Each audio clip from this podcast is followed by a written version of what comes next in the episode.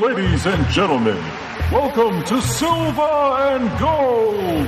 Coming to the ring from parts unknown at a combined weight of 853 pounds, Piccolo and Dr. Zom.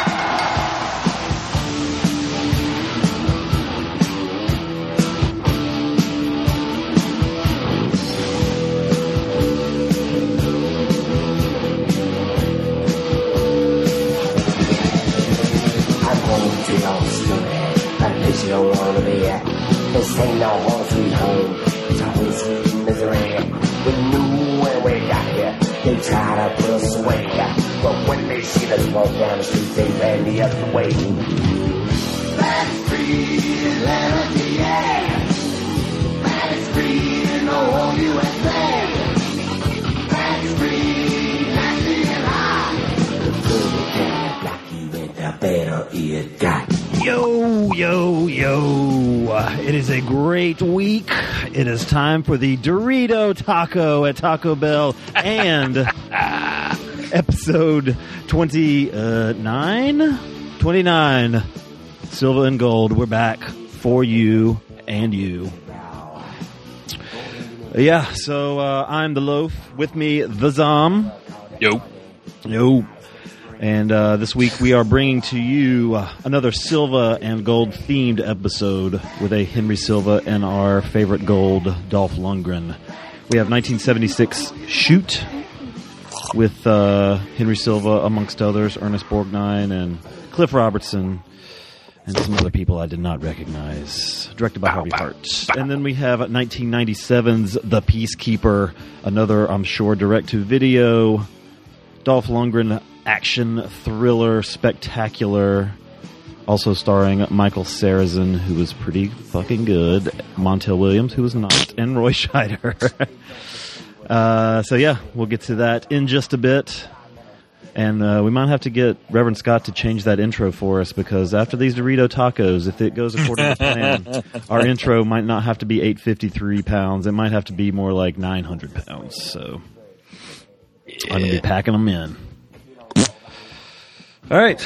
So, Zom, how was your week, sir? I was just not going to say anything and let people think that just for my just that I wasn't here actually here and just make fart noises. So that you know. Okay, well, my week was okay. Um, let me tell you something. I have a strange. I think it's the post uh, post uh, traumatic stress syndrome of the water in the basement. First of all, my balls fucking hurt. no, uh, I just needed to adjust for a second. Um, again, I just uh, I just woke up about probably five minutes ago, and unlike other podcasts when they like are yawning and they just woke up and they're, I, I wake up and because I'm like manic depressive, I mean you know I'm like ready to fucking roll to go, baby. Um, anyway, um, my I've never quite felt uh, out of alignment the way I feel as far as my spine goes right now. Um, it isn't like uh, it, there's just something totally off everywhere. It's it's not in one part or the other. Um, I stood up uh, at work the other night, and when I stood up, it when you take billiard balls and you're getting ready to rack them, and you kind of clack them all together inside the little triangle thing. That's what like my pelvis did. I'm like, Jesus, Christ. And I'm sorry for all you religious people out there, but you know, I just let it all hang out, even though I am a non-believer. I'm a daydream believer and a homecoming queen. But everything else is all right. Um, just um, you know. Uh, I thought that I, I bought, uh, you know, I just everything's fine, and I'm not kidding. It is fine. Pretty pretty generic week for me. I did get a lot of cool things in the uh, in the mail. Eh, A gift from the good doctor. Well, yeah. Don Fargo shoot interview. Uh, never thought I'd enjoy hearing a, who where well might be a neo-Nazi talk about stuff, but I forgot about that part. he's a for anybody that doesn't know, Don Fargo was a member of a pretty spectacular tag team in the '50s, uh, the the Fargo brothers, him and Jackie Fargo. We talked about Jackie Fargo during our Memphis Heat review, um, but they uh, he he that guy he he loves life. He's he seems like a happy guy.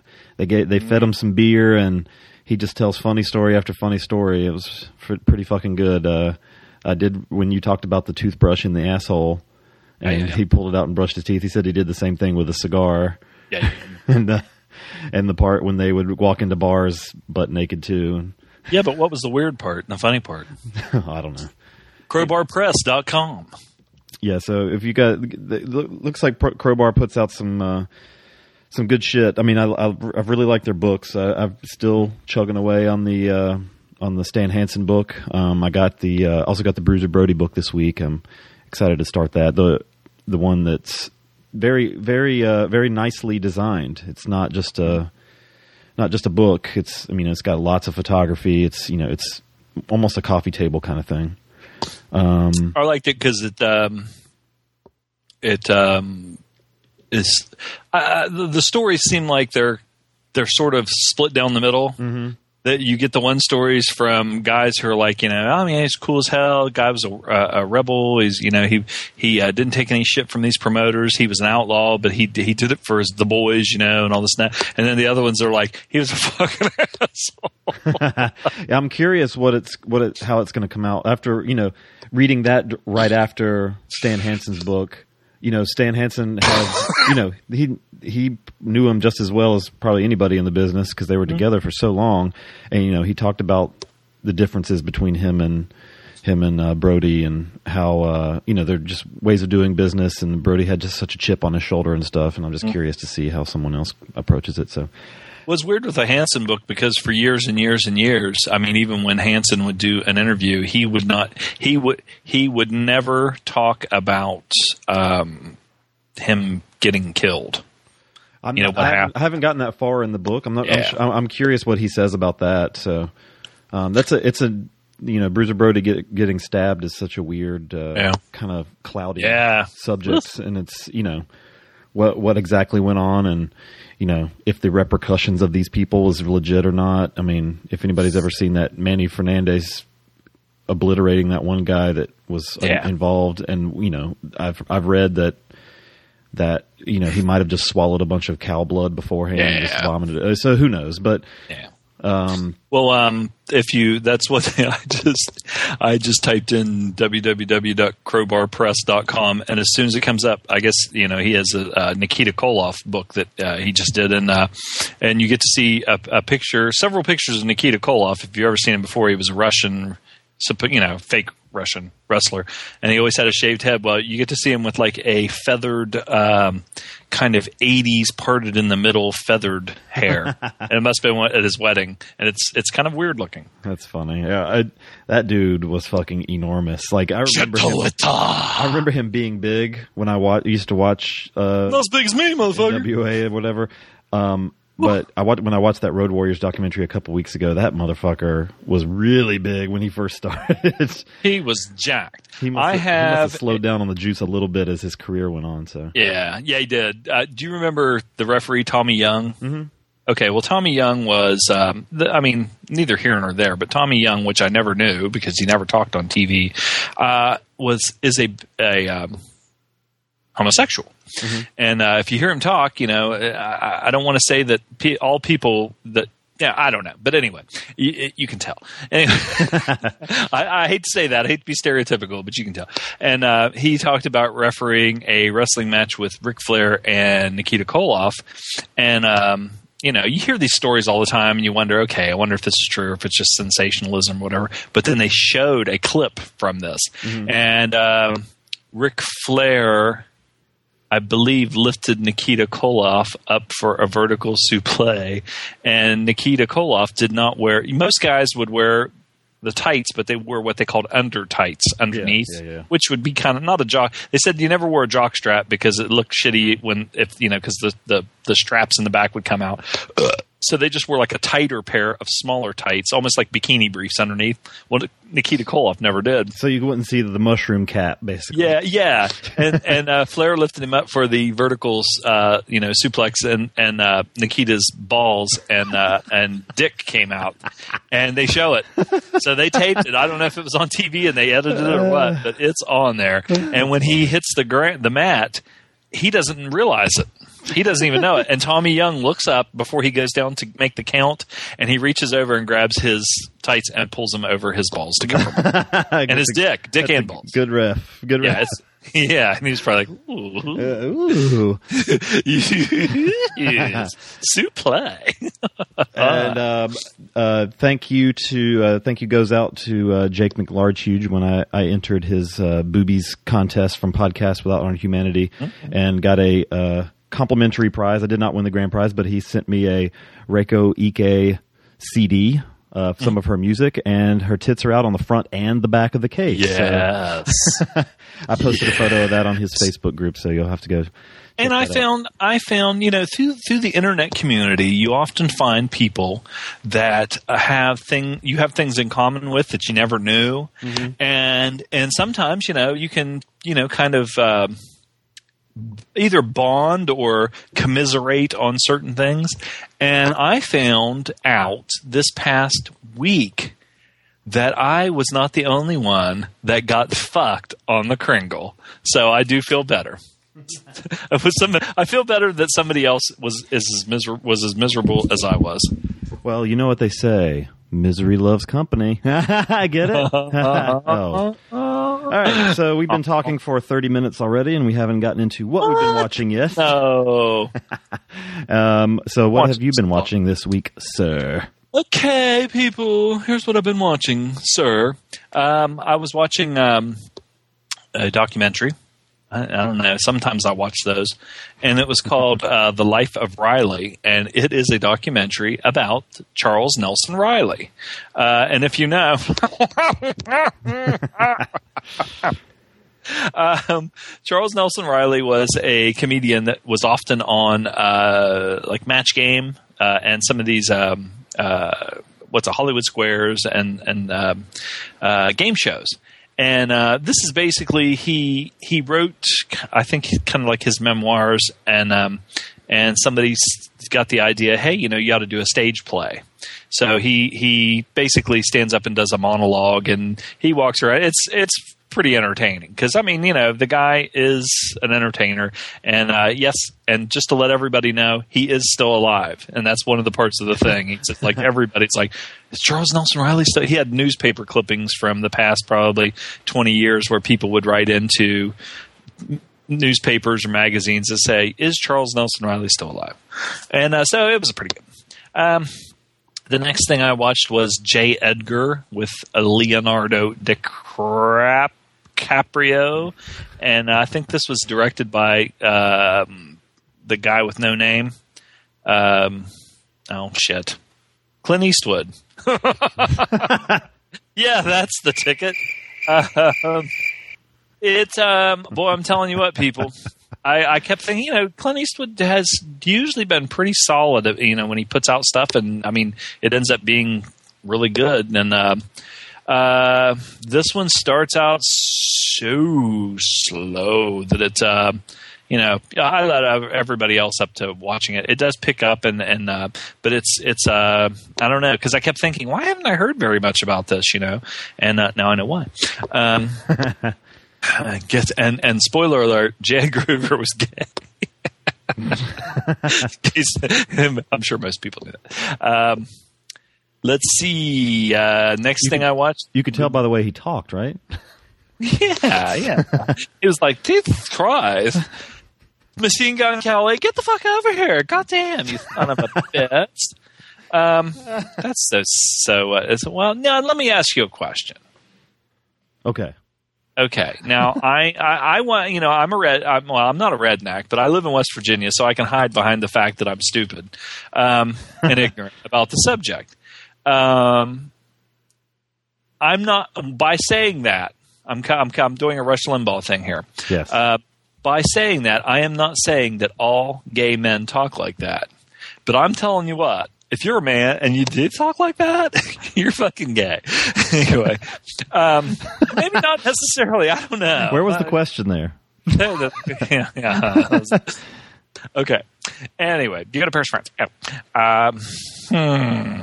The next thing I watched was 60 Spins Around the Sun. It was another documentary, and um, it was really good. And uh, it's about this comedian, and he was an up and comer, and he was actually on the Tonight Show with Johnny Carson. Uh, got a got a shot on there, but he. Um, I think he also has a a uh, definitely a manic streak, and he's one of these people that can't uh, fucking keep his mouth shut. Uh, see the last comment that I made before I started this review, and uh, they got him in trouble. And um, he, but his whole thing is he's an advocate uh, for uh, the the um, I wouldn't say the legalization of marijuana, but basically what he adv- or what he fights against is the Rockefeller laws in in New York, which is mandatory sentencing for uh, drug offenders. So if you get caught like first time with uh, and you had uh, uh, a thimble size thing of cocaine or, or or you know crack or whatever in your pocket, you know mandatory 15 year sentence. So these people that are are not um, you know they're not hardened criminals they're not you know violent criminals or anything. Because he even excluded you know he said okay we're only talking about people that were not involved in violent crime but you also have people like that that as soon as they get a 15 year sentence they go to prison say they're in there for i don't know you know seven eight years good behavior they get out. Well then hmm. they have a felony conviction if you got a felony conviction, you can't get a job. Nobody will hire you. Blah blah blah blah blah. It perpetuates itself, and you're back in whatever. So he fights against that, and it was really good because at first, you know, it- it's it's almost like I was saying about the Bruiser Brody book, where, um, you know, some people say, you know, the guy was this in a in a glowing way, and some people, but this guy was like, you know, for the most part, everybody admired what he did, but they just said if you're around him for any length of time, you can't stand him, which is pretty cool. Um, next thing I watched was the Man from Hong Kong. Um, Have you seen I that watched- before? Yeah, Okay. I got it from Cinema de Bizarre, and uh, you know what? Let me tell you something, people. I got a big order in from Cinema de Bizarre. Uh, they had a uh, big special, but uh, it's off now. I'm pretty sure. But anyway, that, that they're pretty cool, and um, you can uh, even get a little knocked off your uh, your price uh, just by saying, "Hey man, hey man, it's like this. I don't need all this cover art in a box. Just send it in a sleeve, and it'll knock it, you know, knock the price off your uh, each uh, DVD." And they the, they do the gentleman's guide code too, right? Yeah, yeah, yeah. GGTMC ten or something like that. Yeah. a gentleman. 10, I can't remember the exact code. and they always get the, the the one thing that always surprises me, and I don't know why, because I've ordered from them a couple times, but it always surprises me that when you order, and say you order, you know, five DVDs, you'll order them, and as soon as they get your order, they'll send you an email back and say, okay, you can pick like four more for free. so it's pretty cool. You end up with a whole shitload. Um, so anyway, people, uh, Man from Hong Kong. I the the one of the reasons I watched it, I showed it to uh, several friends that have never seen it, and um, you know we they they were commenting on Roger Ward running up the giant red rock with uh, Sammo at the beginning, and uh, and uh, one fight scene with Jimmy Wang Yu where the um, the heel who is a uh, big old Caucasian dude, uh, the ass of his pants split out, which is um, so anyway, it, it was um, it, they they liked it. Um, yeah, seemed good, Okay. and I did too. uh, that it amazes me every time I watch it that uh, the entire time that Jimmy Wang Yu is making out with these uh, Gaijin Caucasian girls, uh, I just can't even think anything other than him eating onions and garlic and having shit breath on purpose because he hated. Uh, um, He hated honkies. God, yeah, he did hate honkies. Uh, I don't know if he hated honky men, but he sure shit didn't like honky women. Uh, next thing I watched was a movie called Huggo. Uh, it's about this, uh, you know, uh, little uh, kids chasing after this key. Um, yeah, Hugo. Oh, right. Yeah, yeah, yeah. Uh, I like this movie. Uh, I liked it a lot when I watched it, but then when uh, I, I read the discussions on uh, said Gentleman's Guide to Midnight Cinema that bring class to trash since 1977, And I was fucking like, ruin good movies. Sh- should I have liked this? like I did, but now I feel like I shouldn't have. No, I did like it, and I don't give a fuck what they say. uh, I don't care if Sammy put it on his top thirty, even though everything he said about it he didn't like. Uh, that's fine. He can whatever he wants. Um, next thing I watched, uh, but I did like it. I thought it was. I thought it was really good. It was. Uh, it was something. Um, if I did have, I could watch it with Chief and Mary and not have to worry about you know content. And it had a lot of dogs in it too.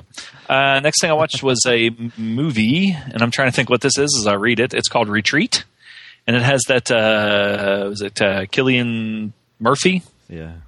And that really super duper skinny chick from Ooh Crash that was Matt Dillon harassed.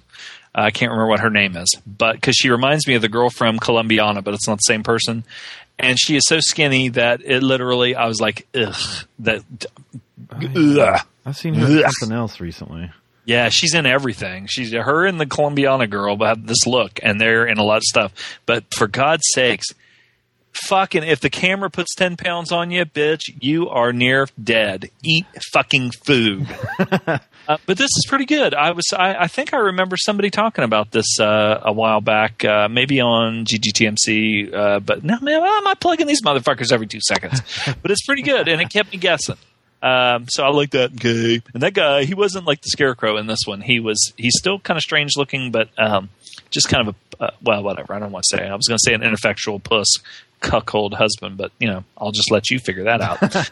uh, wait a minute. Oh, I, next thing I watched was uh, Two for the Seesaw, and um, I saw this was about uh, as I turned on the TV and it was on uh, the, this uh, channel, TI. T H I T I H S. My dyslexia coming through. It is, uh, and this is uh, Robert Mitchum and uh, Shirley MacLaine, and it was it was based on a uh, play, so you can kind of sort of tell because I mean it's just a ton of dialogue and it's just them in the room most of the time, uh, or you know two different rooms ago. Um, but uh, it's pretty good. I like Robert Mitchum. He this is when he was just you know really fucking goddamn just badass, you know, just big ass macho man. Yeah. But it's not that kind of a role. And in some ways, I thought maybe that he was sort of miscast. But you know, I still liked it. Black and white, 1957. Shirley MacLaine, Richard, Bur- not what's his name? What? Robert Mitchum. Anyway, Oh, I thought you were looking for someone else. I fucking drew a total blank as I was sitting there. Okay, the next thing I watched was uh, Randy um, seemed to. I don't know if he didn't enjoy it or if you did enjoy it. he kind of uh, chastised me for recommending it and him watching it. Uh, it's called. It's a documentary called uh, "Shut Up, Little Man." I encourage you to watch it. Okay. Uh, it's, I thought it was pretty funny, uh, but it, it, it it's funny, but it it does it has different layers to it, and some of them are not good. Um, Shut up, little man. Uh, it's pretty good. Uh, these uh, young guys are living in this, move into this apartment, and uh, when they were young, and uh, the next door neighbors were these two old men, and they would fight constantly, and they would scream and yell at each other constantly, like you know, you cock sucking faggot, you motherfucker, go suck a dick, blah blah blah blah. Shut up, little man. You know, just back and forth, just screaming at each other. So at first, to because they wanted to tell the cops, you know, what was going on, they recorded them. Uh, and then as they started recording them, they thought, you know, hey, this is pretty actually pretty funny. So they started recording them more and more and more, and it became uh, they started kind of selling the the cassette tapes just in online or magazines or not at first they weren't even selling them i don't think they were just like showing them to their friends and it just got around but it's it's pretty good uh, and it uh, kind of ha- you know makes you think about privacy and stuff like that anyway okay. Uh, thing i watched was the skin i live in with antonio Excellent. Banderas. And let me tell you something, people. Fucking Antonio Banderas. Uh, okay, yeah, maybe he's made some poop before, but this guy, I swear to God, if I could eat somebody, you know, God, well, with the exception of being married to Melanie Griffith, because I don't understand that at all. Uh, he married this chick who was older than him, and now she is so uh, plastic surgery victim. Oh, poor Antonio. You could have had any. Well, you know, I, I just was about ready to say he could have had any woman that he wanted, but he still can. You know, it gives a shit. Fuck. Hey, marriage. okay. And then the next thing I watched, which is the last thing, which I'm sure you're glad of because I'm totally rambling trying to get this in, blah, blah, blah, blah, uh, was on the recommendation of Jake McLarge Huge, and it is called Wolf Guy. Enraged lyco- lycanthrope, starring Sonny Chiba. Yeah, I was gonna say that. Isn't that the Sonny Chiba one we kind of started at his house? Yeah, Yeah. yeah, yeah. That's what it was. And uh, um, it is. Uh, I, I just don't even know what to say about it because it is very. Uh, Let, let's just say that the movie has several pro- plot lines that go on that that kind of it's like if a hodgepodge. Mm-hmm. And you know you see wolf guy and you think okay you know Sonny Chiba's wolf guy the wolf guy. And you know he's a fucking going to be like a werewolf or whatever. And um, then there's a lot of talk uh, throughout the entire movie about syphilis and people getting syphilis and then people having other superpowers and um, gang rape and lots of blood uh, um, secret um, uh, societies or secret agencies, secret societies. That that the, the I'll I'll just give this. This isn't giving anything away, but the one's called J dash CIA. Uh, and uh, but it is it it starts off a little bit. Um, I don't want to say it starts off slow, but it's just like it takes you a, a little bit to, to wrap your brain around it because instead of just going full on with you know werewolf lycanthropy or whatever Lycanthropy. lycanthropy I I, don't know, I don't know what it is. yeah that's i think you're right uh, it, it just goes off in a lot of different directions but it, it is never dull um, eh, other than that okay i just want to give a shout out to uh, christina in houston texas uh, for sending me um, yeah a little a little gift uh, and it was awesome. And I am drinking out of my Marvel Comics Thor yellow Thor mug, which you can see cool. the picture on uh, on uh, my Facebook page, and also the little round. Um, it's like uh, Venom, Doctor Doom, Daredevil, Cyclops, and the Thing little round thingies, and uh, it, it was pretty cool. And uh, let me tell you something: uh, if uh, if she's listening right now, the fact that that the fact that you wrapped that as well as you did with the big bubble wrap uh, came into play because when I went and picked picked it up, uh, the woman goes, "This box is kind of damaged," and the whole side of it was smashed like somebody had dropped uh, hit it with a sledgehammer, literally. And uh, when I opened it up, I said, "Well, let me check." And I opened it up, and I saw this giant. It wasn't even just bubble wrap; it was the one with the giant bubbles, and that fucking thing was not touched. Awesome. Awesome. Thank you very much. Very That's cool. all I got, man. Unless you want my mom's phone number and Emily's. Yes. we'll, we'll talk about that off the air. Yeah, I got Um, to my the uh, I already have your mom's number. Um, I had a good week. no, you didn't. no, you didn't. Uh, no, you didn't. I watched a film that I decided uh, posthumously to add to my top 30 list that I posted on Gentleman's Guide and our Facebook wall, uh, Facebook page. Um, Moneyball. Uh, the story of Billy Beane. And Literally say, wasn't that fucking good? It was really good. It was really good. I, um, you know, I've, I've t- I have some uh, good uh, baseball fans that I work with, and we talked a lot about the movie. And you know, one of them was saying that the book is better, and that the the, you know, the other guy was arguing that they did leave out the fact that the A's did have one of the greatest like three man rotations ever at that time. It was like Mulder, and there was three guys that they that Art Howe wasn't short and fat. yeah. So it's like they, they left out the fact that they might have had some awesome pitching too, which definitely could have helped uh, win twenty games in a row. Let me tell you something, people. Awesome pitching is good and stuff, okay? But if you don't have that whole team thing going, you can just fucking take that throw out the window. And reading a book, give me a fucking break. This is a Yeah. movie. That's like reading a movie. So, Fucking, I never heard about the book being like, you know, starring Brad Pitt. That's true. There is no book starring Brad Pitt, not one. Well, might. All right. Yeah, so that was really good. I ended up putting it uh, at number 12 on my And you do 30. not have to be a baseball fan to watch that one. No, you don't. It it, it helped me, but because it's cool seeing like how some certain people are portrayed that you may know who they are David already. That was yeah. I was like, I don't know that David Justice was like exactly like this guy. Maybe, Wasn't he? What didn't he? Was he married to Halle Berry or, or just fucking her? probably both. Yeah, you know, you know, basically, what what I should have answered my own question. He made her feel good. Um, then I watched a little string of documentaries here. Unlike me, I know. Shit. Um, they were they were on Instant. Uh, I got uh, I watched Being Elmo, a puppeteer's journey.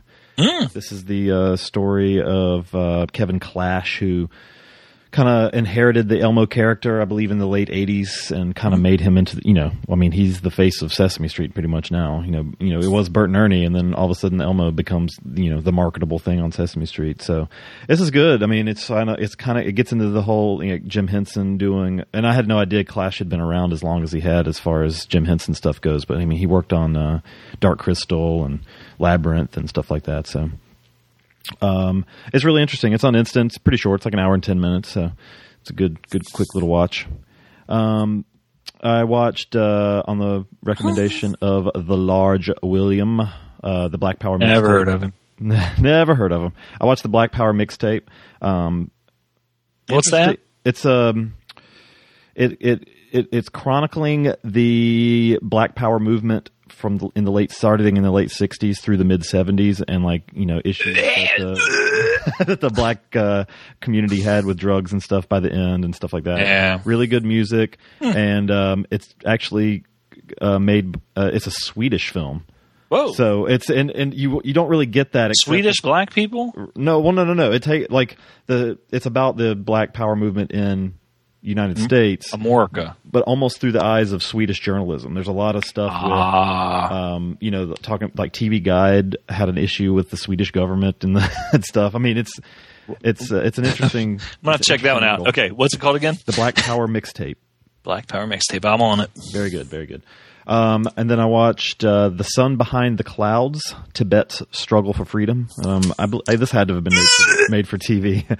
um, this is an interesting look. Uh, it's about you know, every, I mean, people probably know the the what Tibet has gone through for the last fifty years, as far as China kind of taking their land back, and China China is continuously moving in. Um, there's you know the tons and tons of uninhabited land, and you know China doesn't want to let that go because of all the resources that are there. And but you know at the same time, the Tibetans don't feel safe. They've all fled the country. There's you know only a few 1000 left to actually like native Tibetans left in the country.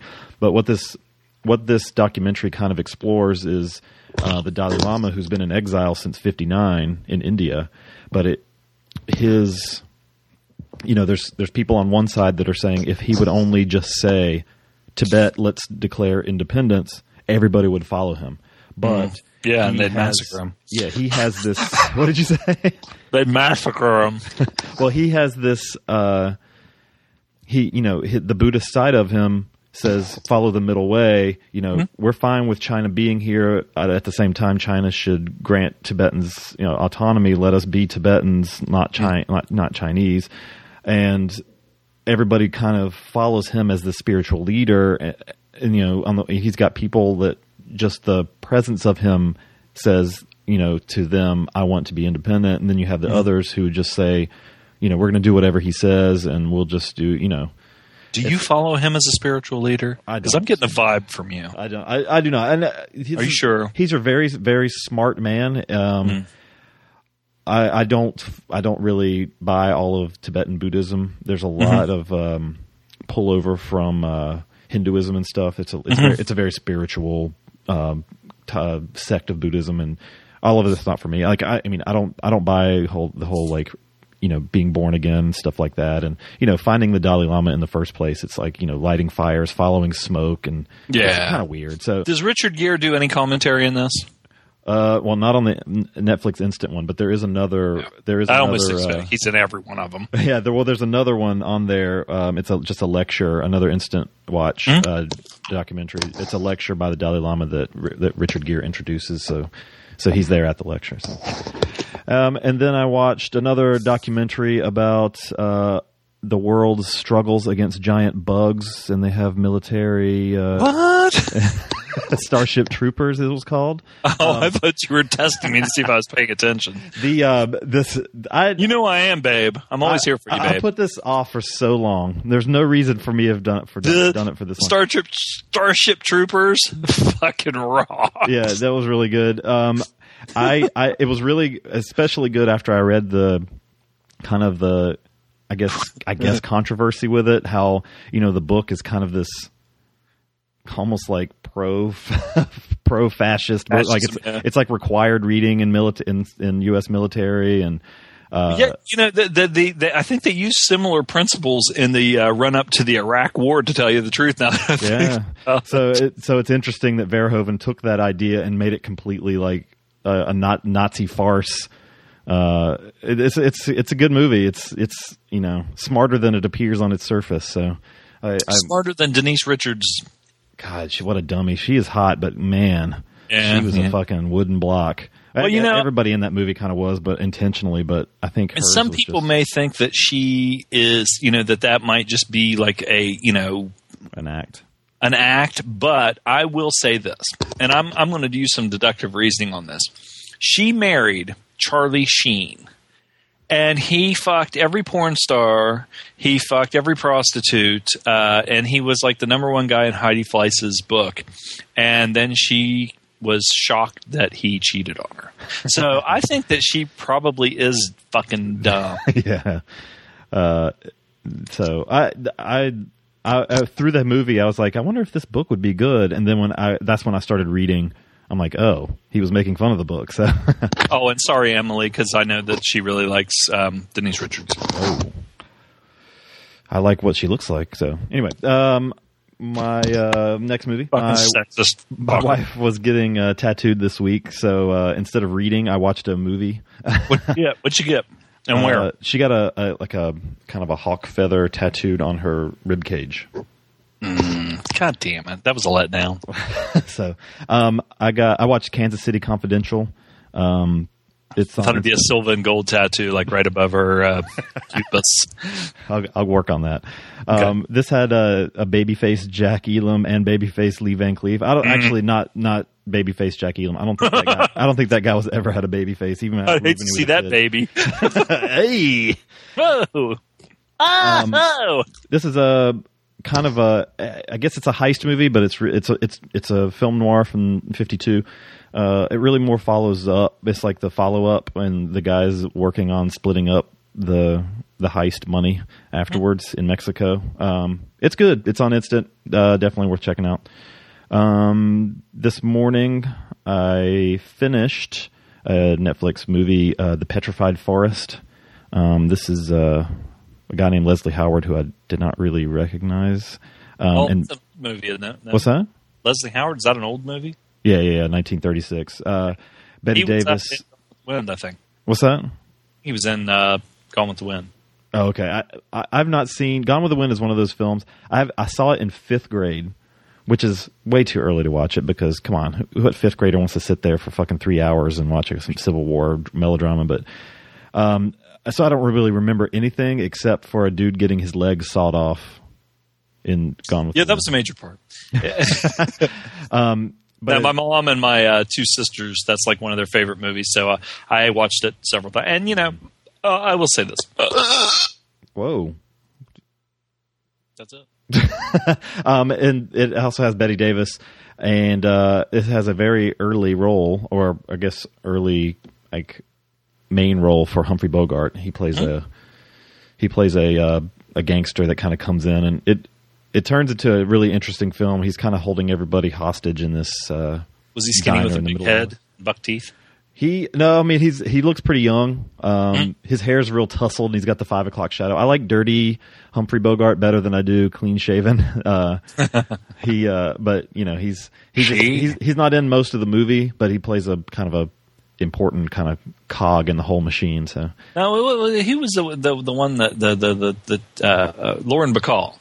He he was uh you know they, they had this you know great relationship or whatever. Can you imagine him on top? Okay, here's Lauren Bacall who had a voice, a very deep voice, deep rude flavor, and then Humphrey Bogart's on top of her, see, and he's saying, "Come on, bitch, yeah, you like it, you fucking whore, yeah, yeah." She's like, "Oh, give me some of that deep rude flavor, Humphrey. Oh yeah, yeah, I'm licking your asshole now, you fucking cunt. Oh yeah, you like it. Oh yeah, she." see, that's what I'm saying." I just had that picture in my head. as soon as you started talking about that, I was like, man, I never have thought about that before. And then when I started talking, thinking about his kind of bucky teeth, big head, skinny body, skinny buggy whip arms, and I just started thinking about him eating her pussy like a big thing of corn on the cob, and you like saw uh, fucking like three feet of head sticking up out of her. like Stan, like stainless steel chowing down on a whole platter of butter covered corn on the cob, but it was her vagina. oh god, It's the truth. I drank too much coffee when I just got up, motherfucker. And then uh, I watched Satan's Sword. Um, I heard uh, Jake and uh, Is that what you call your penis? yes, um, I think it was Leather Jacket Buddha on one of their reviews of uh, Lone Wolf and Cub. They mentioned uh, it's a Kenji Misumi directed trilogy. Um, I, I will say this after watching it, I, I I do appreciate a lot of the visuals of it, but goddamn, if I cannot ever fucking follow an entire samurai movie, not like the trashy ones, I'm good with. Uh-huh.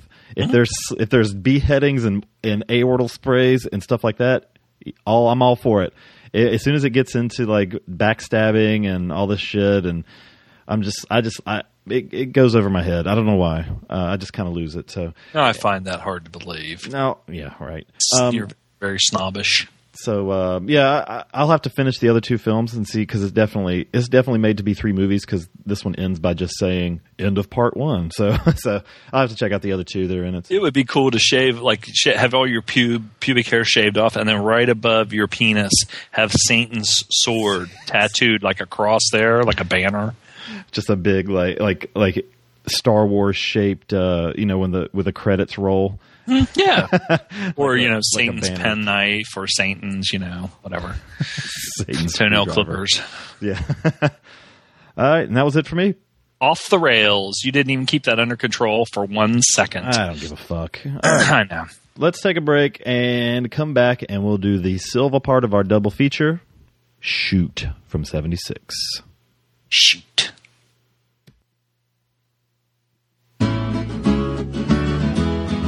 Yes, yes. If I had a podcast, I'd podcast in the morning. I'd podcast in the evening. All over the swamp. I'd talk about Hamlin. I'd talk about Amicus. I'd talk about every kind of wish blank in between. Especially about Neil Connery. Amicus.com.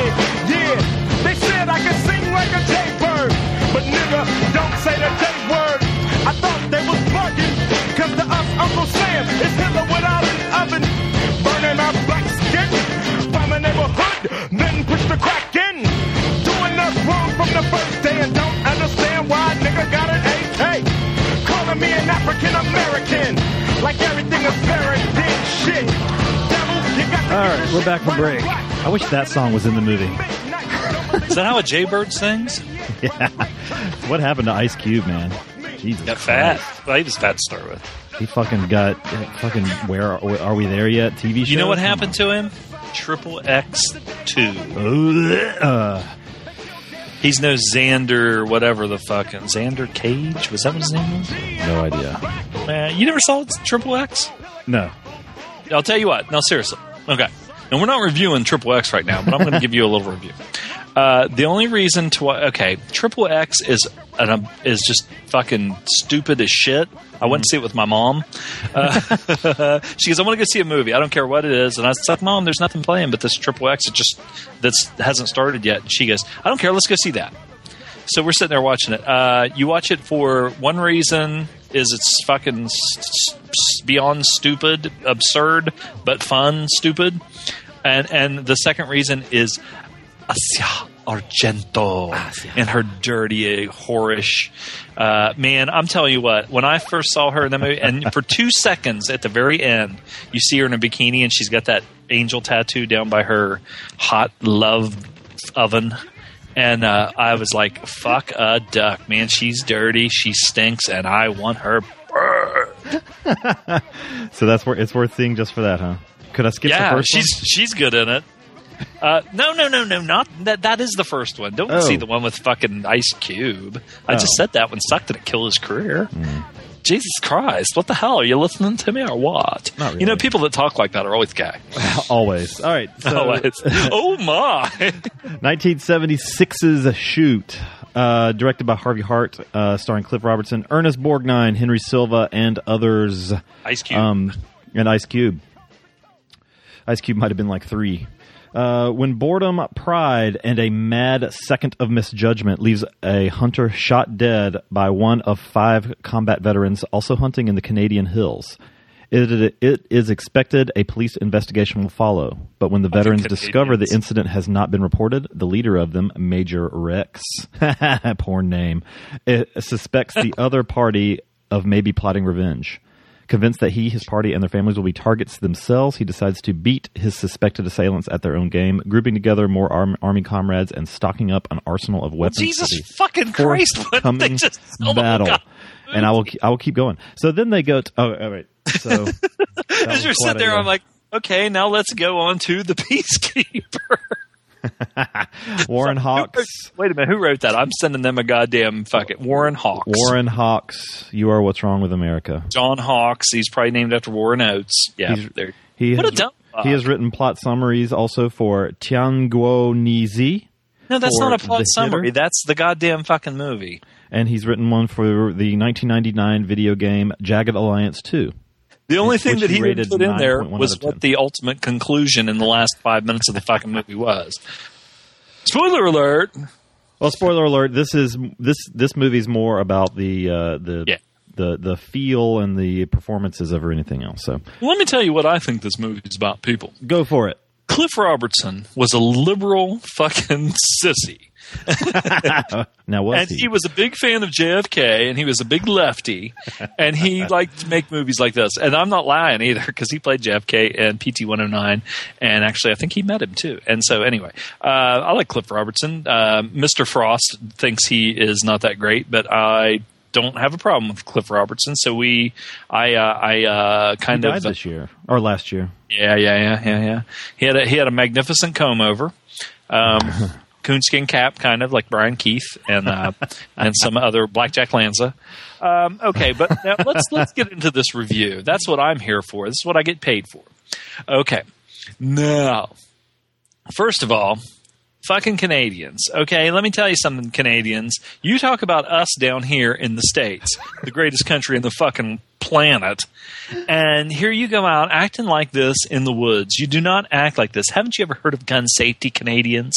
It's not all about, you know, fucking killing people. Fucking savages. Savages. That, well, you know, eh, there you go. It's like the Wild West up there. It's a wilderness.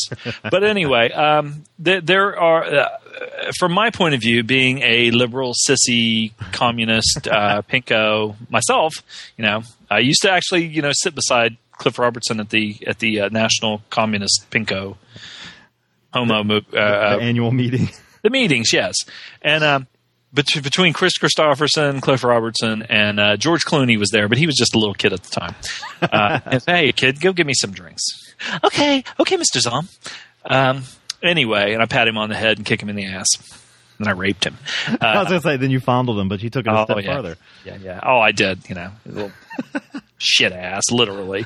Uh, I'm not down with female or uh, female rape. Uh,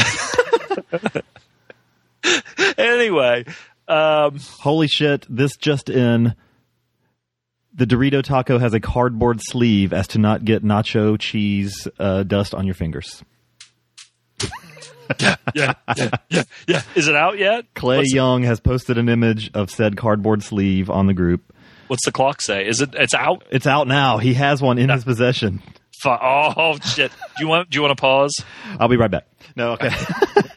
God damn it! That would have been so cool if you could. If we, if both of us could have ate one on the air. Thrown Which up. I basically ate other shit. But anyway, okay. God damn it! Shoot. 1:25 p.m. Come on.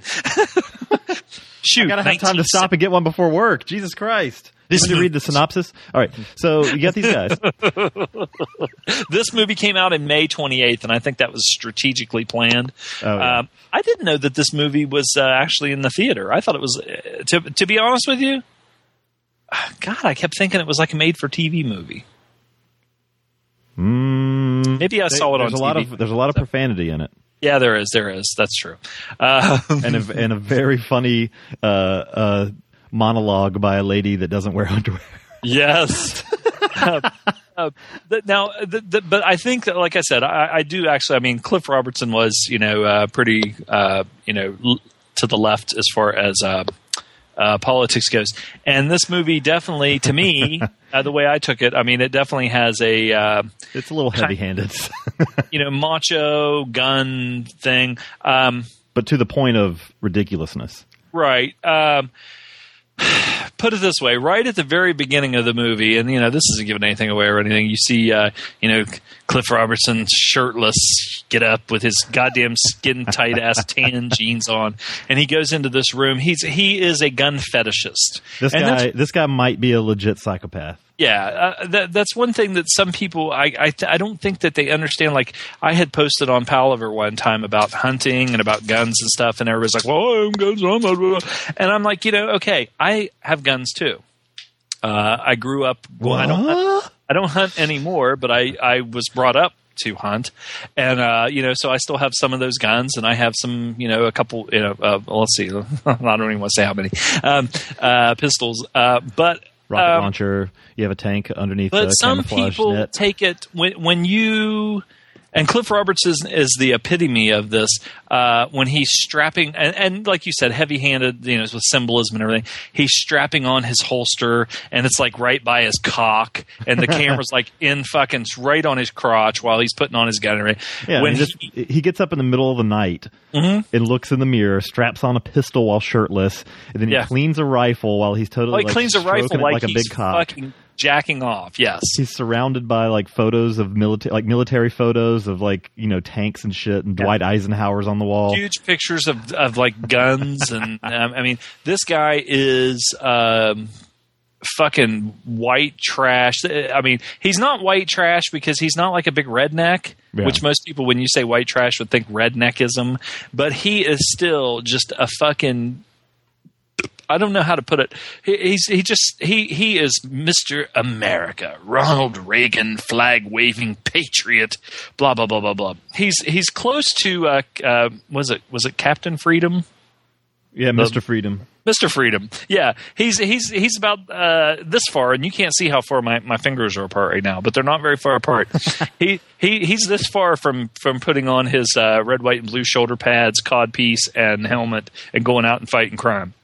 But uh, yeah, and and um, I would imagine that if he made love to his woman the way he makes love to his guns when he's cleaning them, uh, she would be fucking She'd be a happy lady.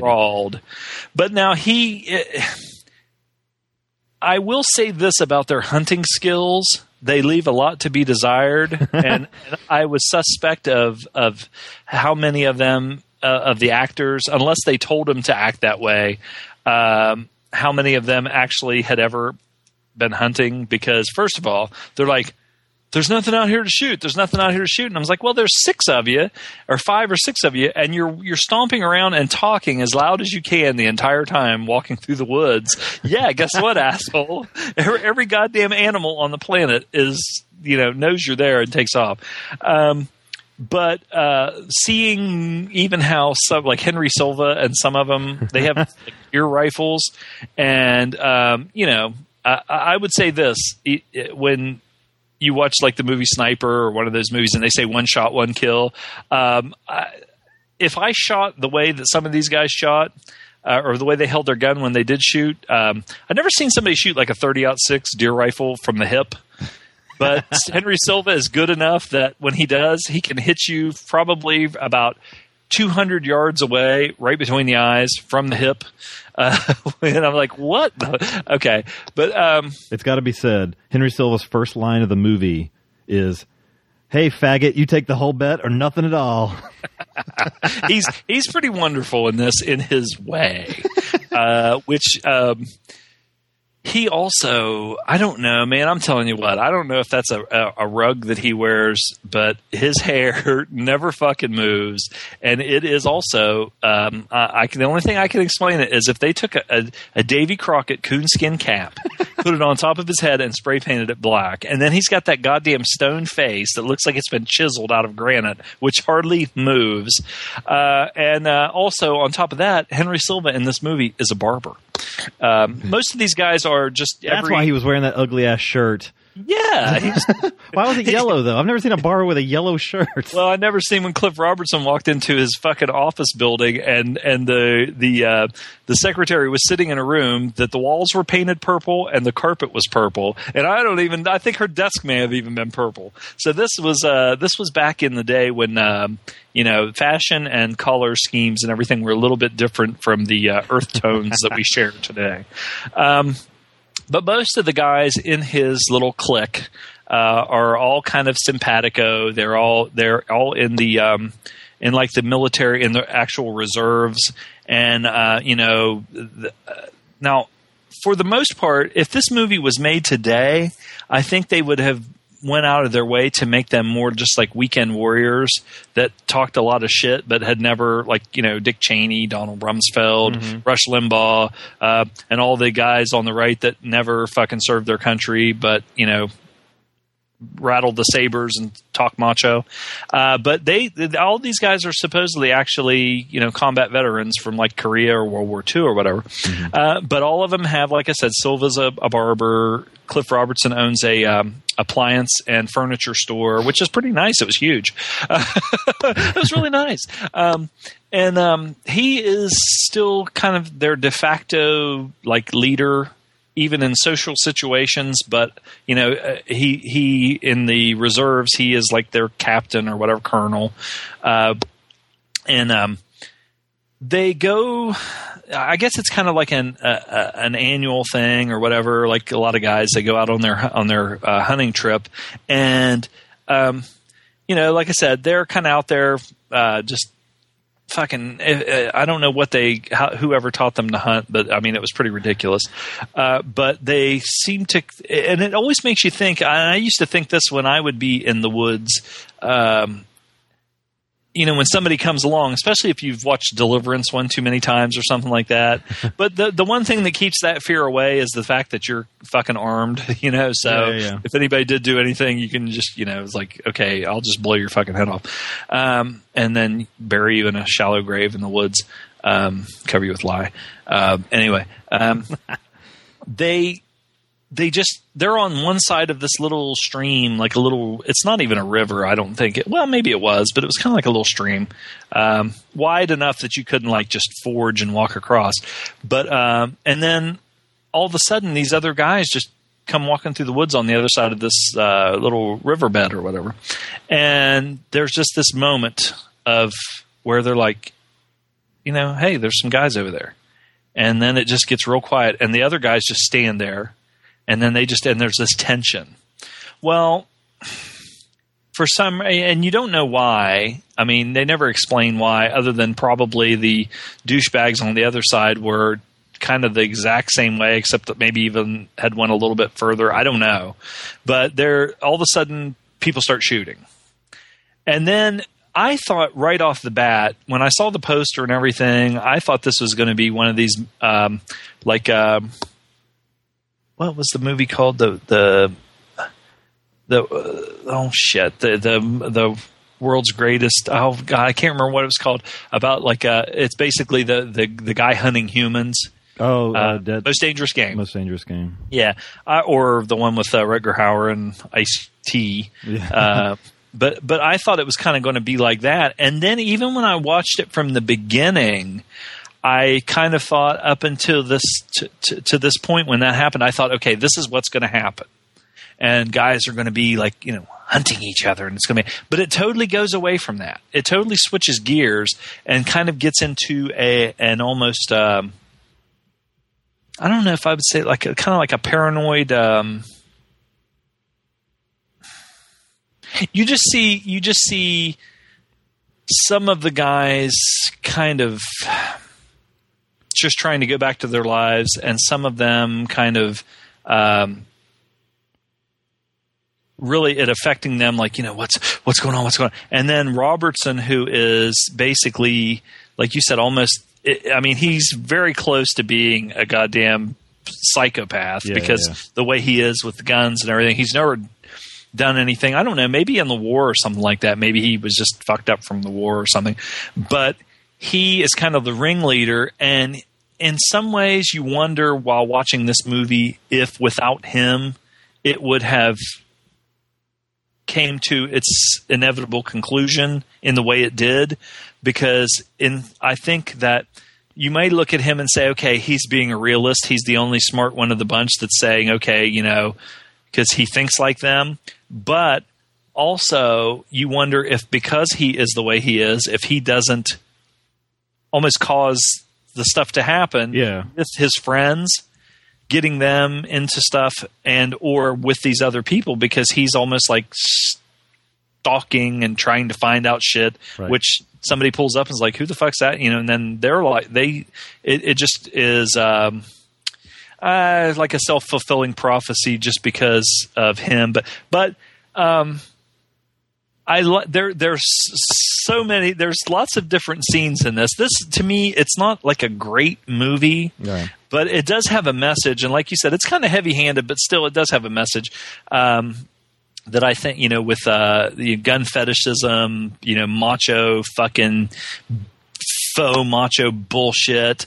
Uh Silva uh just he he every once in a while comes out with uh uh, the one the, uh, one guy gets injured and they have to find a um, a pseudo doctor because they don't want to go to the hospital uh, due to you know anything that has to do with a gunshot has to be reported to police or whatever. So they they find a guy who's like a vet that I don't know if that guy was was he friends with them. Yeah, Can't remember must have been.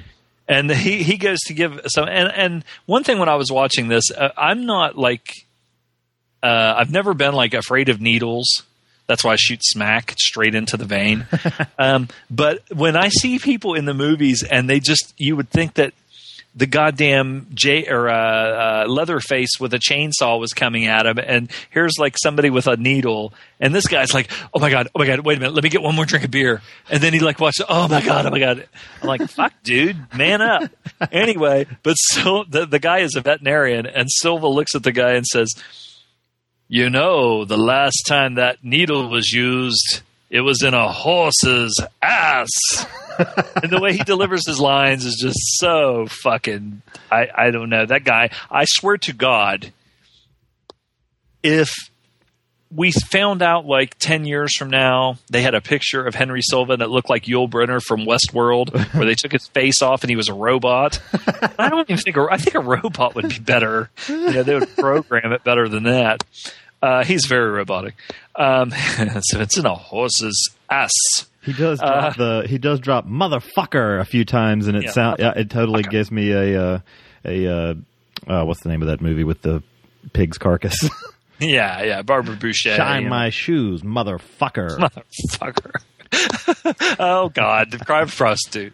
Anyway, um, the uh, uh, Silva also. I mean, it's like all the shit that happens where you have Ernest Borgnine is kind of the conscience of the group.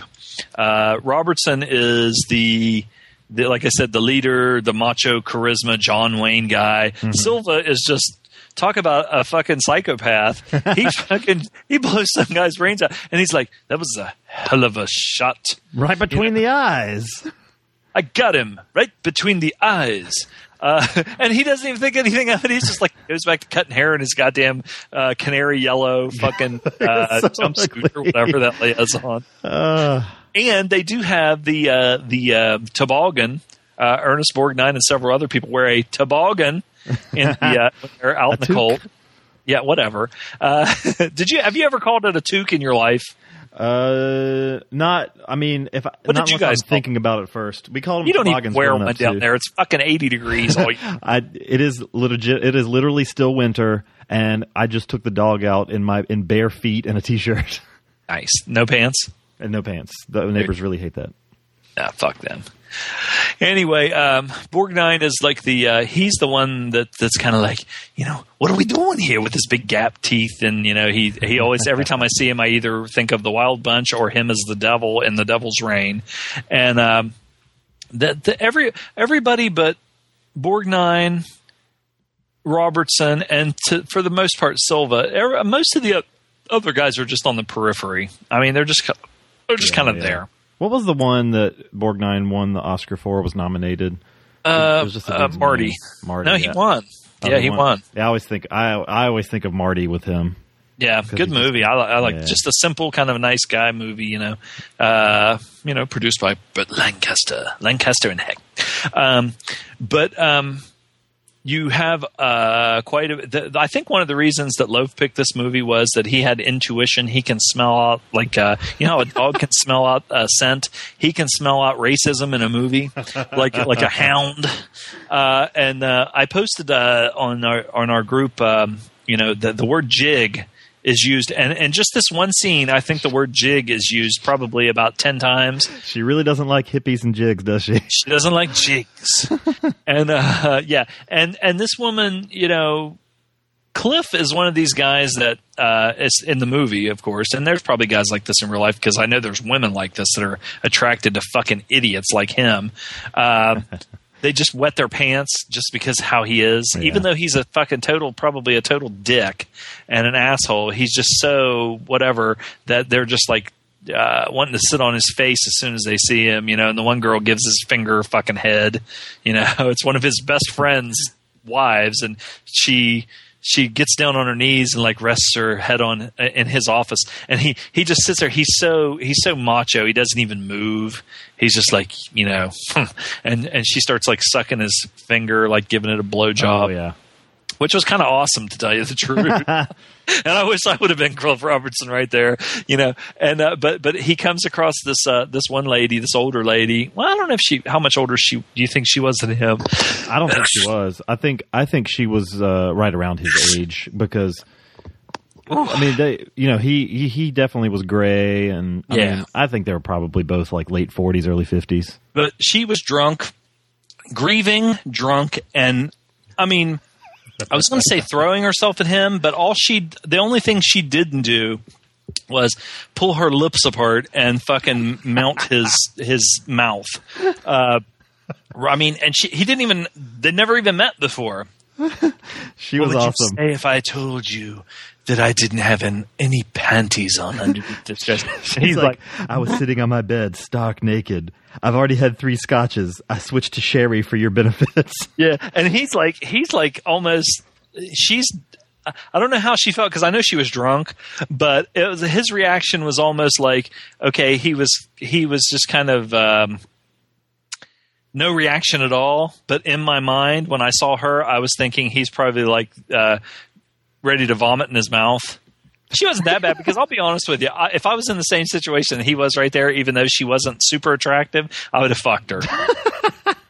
because sometimes that poor even, lady, she's fucking just tra- uh, like trashed and That would have been. fu- I mean, Distraught and- God. but he's he, but this, he's one of these guys. Like I said, he can just pretty much. He's got him dripping all over him. His his wife won't even leave him, even though he's like, "Do whatever you want," you know. And she's like, "Oh my God, they know," because they're just so attracted to his virility and all oh this my bullshit. god, fucking! I thought it, when his wife says to him, "I thought it was that time of month for your friend." God. Yikes. E- Oh, oh. Whoa, wacky. That's not attractive at all. By the way, Yeah, if a lady is no. like that, like like uh, down on herself, where you, you just like where a guy will just shit all over her, and she just like, I just I thought it was that time of month for your friend. Ugh. Yeah, he's just. It's, I mean, when when you're that desperate, I don't know. It's it's nice to have people like that around when you're horny, but for the most part, they're annoying. When they're so annoying that you don't even want to fuck them, and they're throwing themselves at you. Eh. But I don't. You know, I'll be honest with you. I think Cliff Robertson in this movie would be the kind of guy that only f- that he would like fuck um, a woman just almost like to prove his manhood, like ah, yeah, I'll give it to you, bitch, or something like that. Uh, but uh, like almost like a Rick Santorum kind of a deal, maybe. you know, uh, yeah, but but I don't. I just don't think that he. I think that he's more. I think he's secretly, latently homosexual because I think that he would rather be with his friend, with his his buddies all the time. It's almost like uh, Maximilian Schell in Cross of Iron. You prefer the company of men to women in all, any and all occasions. You know. I Um, don't even know. I don't even know if he was actually cheating on his wife. No, I don't think he was. I mean, I she think just assumed he was because he was no, gone all he was cheating on his wife with his guns yeah, and his friends. right in the next room. Yeah, I mean, if if he, you know, he'd be the kind of guy that would be like, "I'm not no fucking faggot," but you know, deep down, I mean, you know, when you when you analyze the situation, he all he cares about is macho male stuff and being with his buddies and doing that kind of, you know, they're Yeah. they're masturbating each other without touching each other, you know, Marching, So, you know, in formation, and yeah, uh, and he's like the he is like the the dom you know and and they're subservient and submissive and they're like well, hey major oh you know and i was like god damn dude just go set yourself free smoke a doobie and fucking suck some cock because you need help you have been brainwashed since you were a little kid. This John Wayne bullshit is bullshit, you know, but he was into it. But anyway, okay, see, we're getting off the beaten path. But, uh, you know, it's kind of hard. Like I said, the synopsis that the guy wrote kind of tells a lot of what, what happens. But there, there, it, it's, um, it does lead to almost a kind of a southern, the movie Southern Comfort with Powers Boothe and, um, Keith Carradine, sort of like one of those deals, but it's it almost gets to the point of being almost to a, a point of ridiculousness.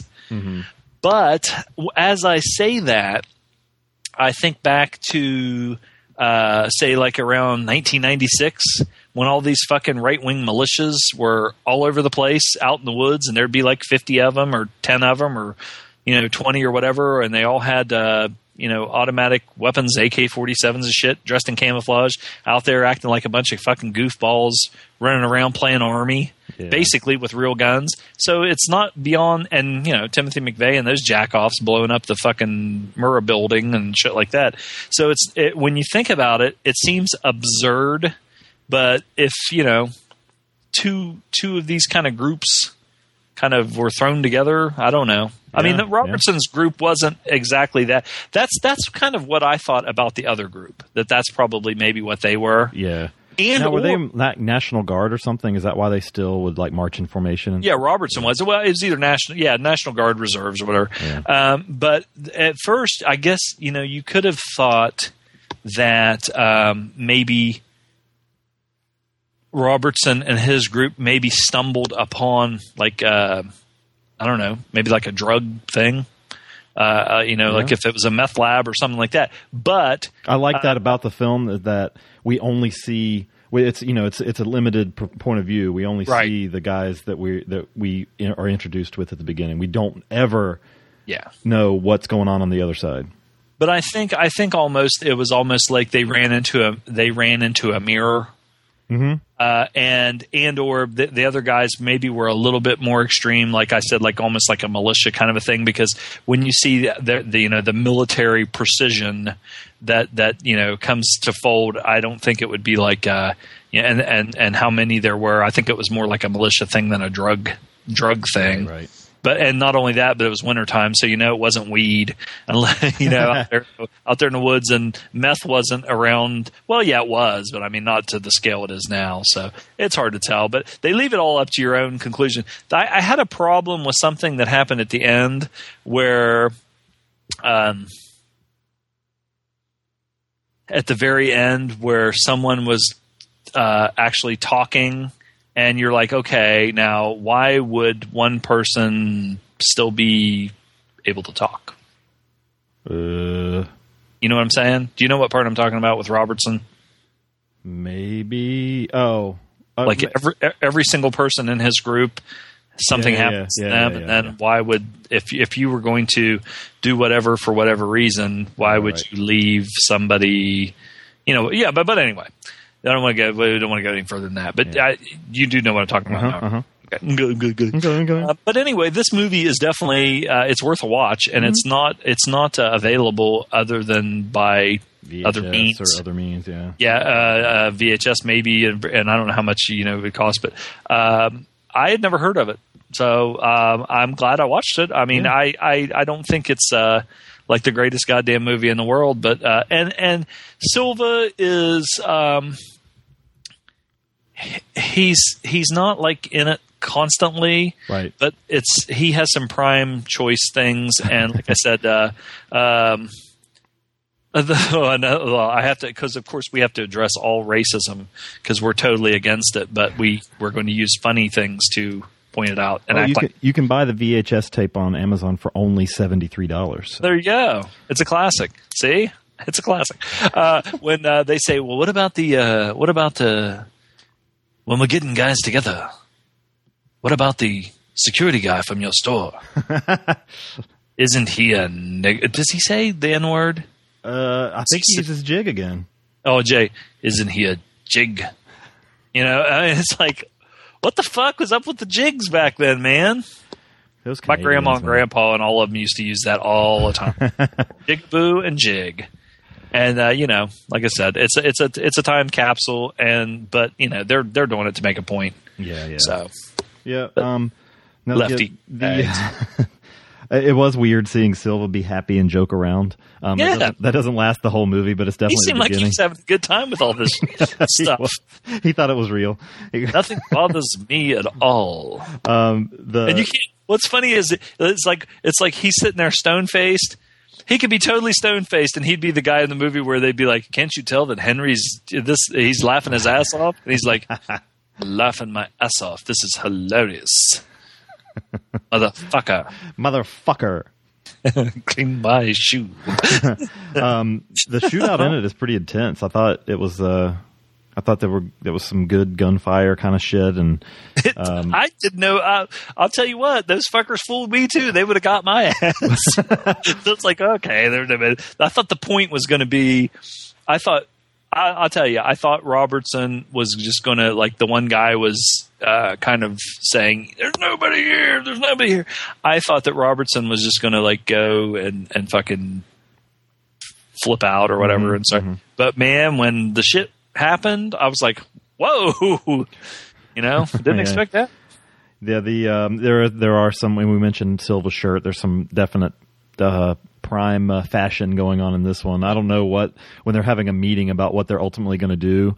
Fucking- I don't know why Cliff Robertson is wearing the most ridiculous like incognito outfit ever with these stupid television sized sunglasses and this ugly like brown and blue patched shirt and that oh, tweed fucking like uh almost like Ellery Queen slash Sherlock Holmes kind of hat. And was he smoking a? Somebody was smoking a pipe. somebody was smoking a pipe in there too at some point. Yeah, yeah. yeah, so um, That was so funny, and and and that I think you posted the picture where he has that outfit on, and he's standing right in front of this big American flag that's taking up the whole background. yep, yep. What a guy! Yeah, I was uh, watching it on my iPad, so Yow. Yeah, it did play really really well on the iPad. Yep. Other- mm-hmm. not like the the fucking gorilla whatever. Yeah, fucking girl boss guerilla. Yeah. Girl Boss Guerilla. Yeah. Um, Yeah, I mean, there's there's some action, there's some good shots in here. The you know the action that you know there's not a ton. Like I said, this is more of a film, more of a film where you're kind of like building up tension and seeing these guys just like lose their shit. And Borgnine is like the the one guy, and, and I'm sure this is I can't think of off the top of my head, but there's usually a guy that is trying to keep his friends kind of level headed.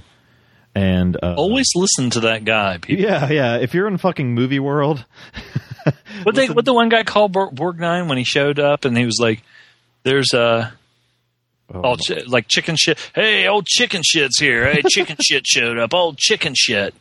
Yeah, you should have listened to old chicken shit. You Yeah. stupid fucking jagoffs. fucking redneck.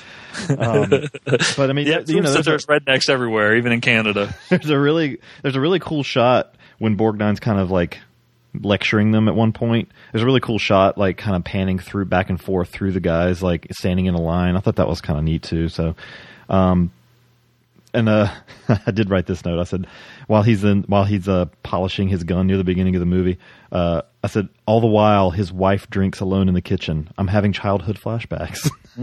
what? oh, what's that? Um, so I yeah, this is um Did you get? Did you fuck her?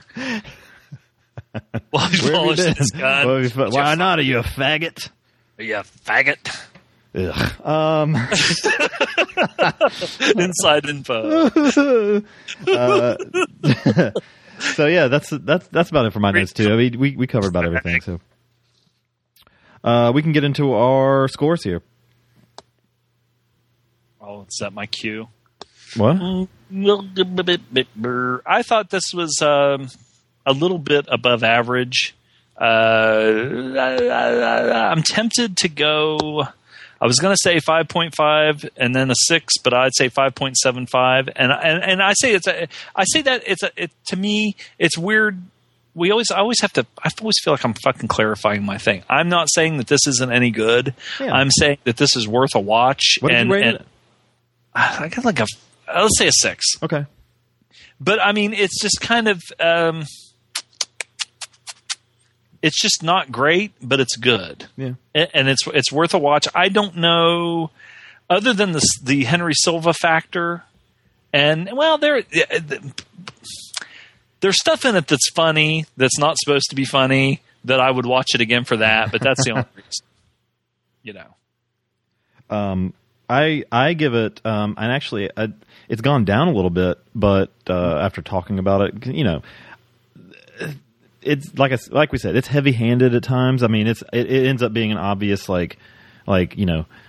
Now, be careful with guns, you crazy people. You know, like this could happen to you, kind of message to the whole movie. But um, you know, I think it, you know, probably works for pinkos like I don't us. think the NRA would like this movie. No, no, no, no. Or if they did, it would be for the wrong reasons. I'm like, ah, look, the shit's blowing up. Fucking Um, great, man. uh, I give it a seven out of ten. Um, I think it's I'm curious as to what this word means. And go ahead and talk because I'm looking it up. Okay, the Uh, um, I I would watch this again. Honestly, I mean, in the future, uh, it- like I said, it's don't fucking pay seventy five dollars for the VHS. It's not worth that.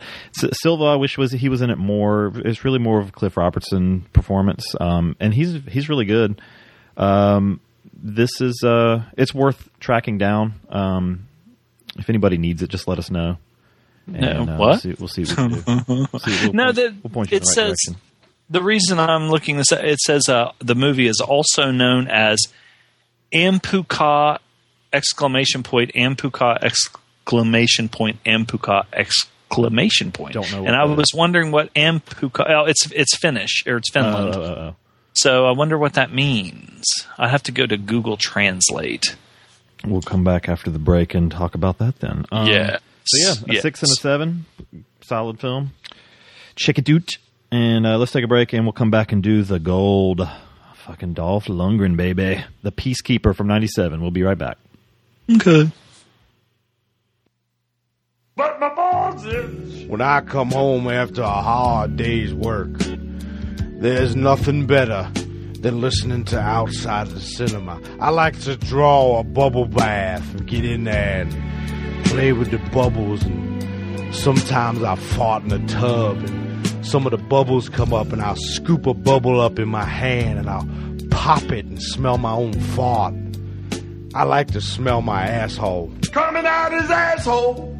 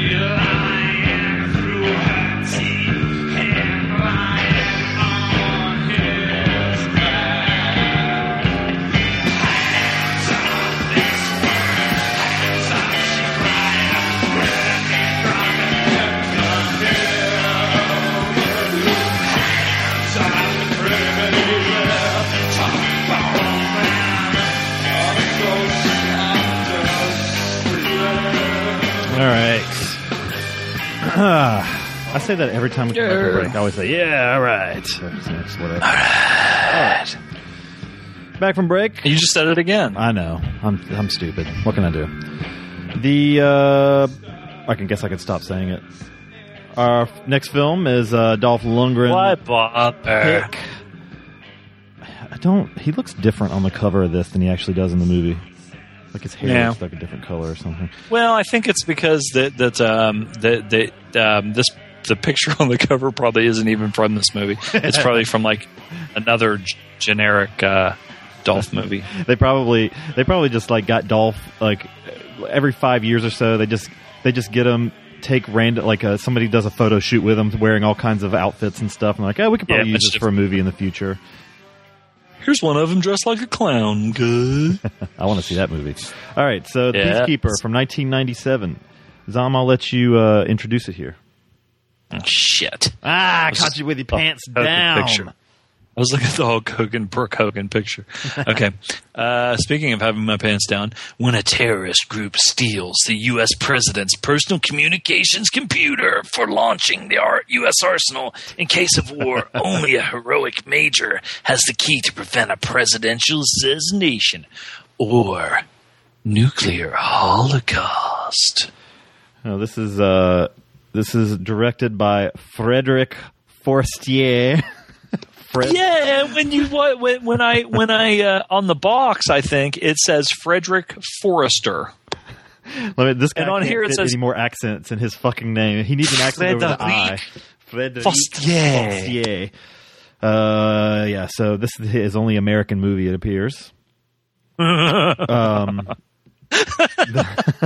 Why is that so funny? I don't know. This is like I as I said earlier, stars uh, Dolph Lundgren, uh, Michael Sarrazin, ah, fucking Montel Williams.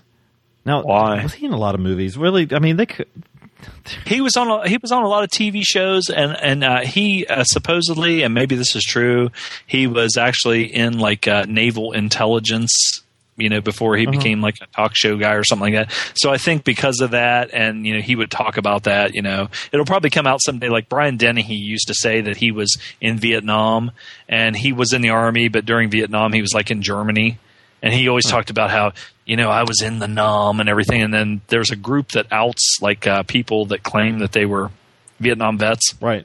because when Stallone and all that shit was coming out, uh, Rambo, and it was cool to be a Vietnam vet, a lot of people said, "Yeah, I was in the Nam," you know, and they weren't, which is pretty fucking pathetic.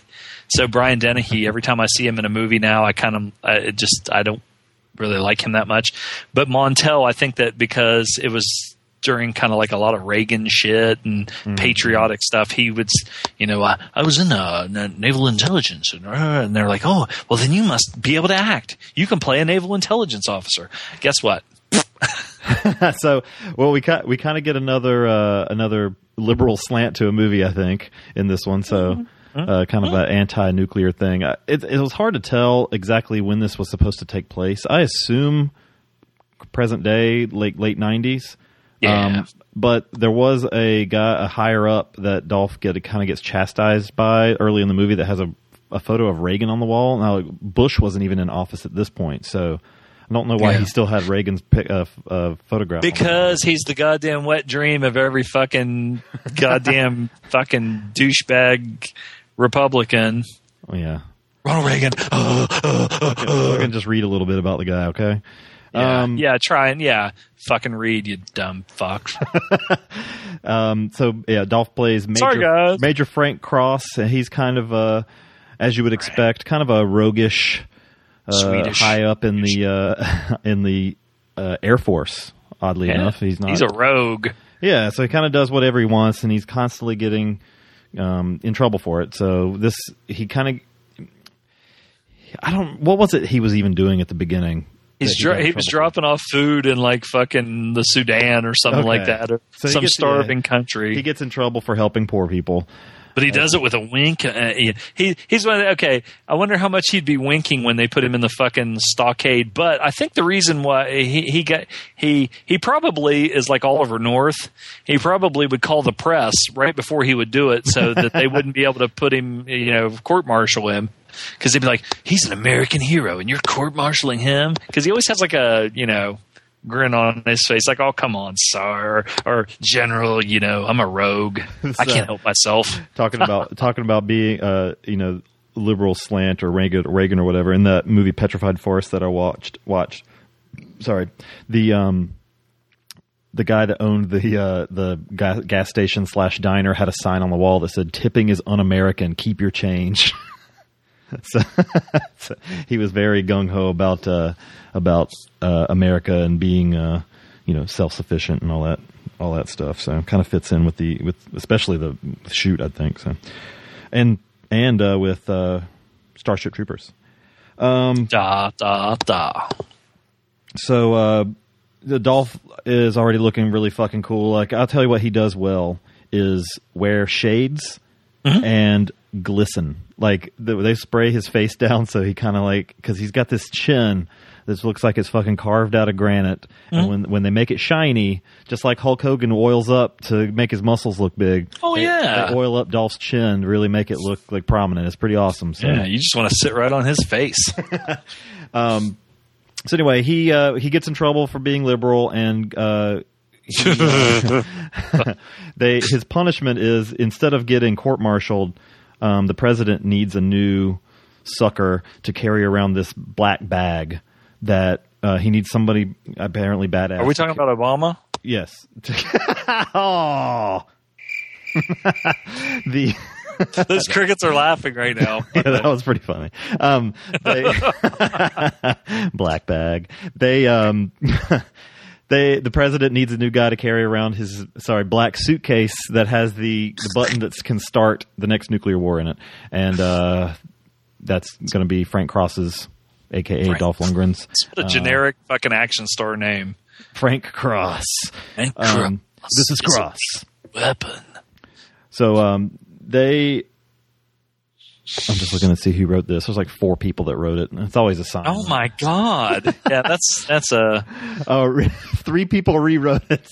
And they were smoking a, a fucking uh, goddamn blunt while they were doing it. Now, see, I didn't say doobie that time, but I'm still behind the times. I kind of, I kind of wonder how many uh, blunt. It's 1993. A J. You're moving in the right direction. so, Stuart Harding screenplay. Robert Geoffrion rewrite uncredited. Dan Mervish rewrite uncredited. Kevin Bernhardt rewrite uncredited. I figured there was like all four of them were sitting around a room just fucking smoking. Like, here's what we'll do.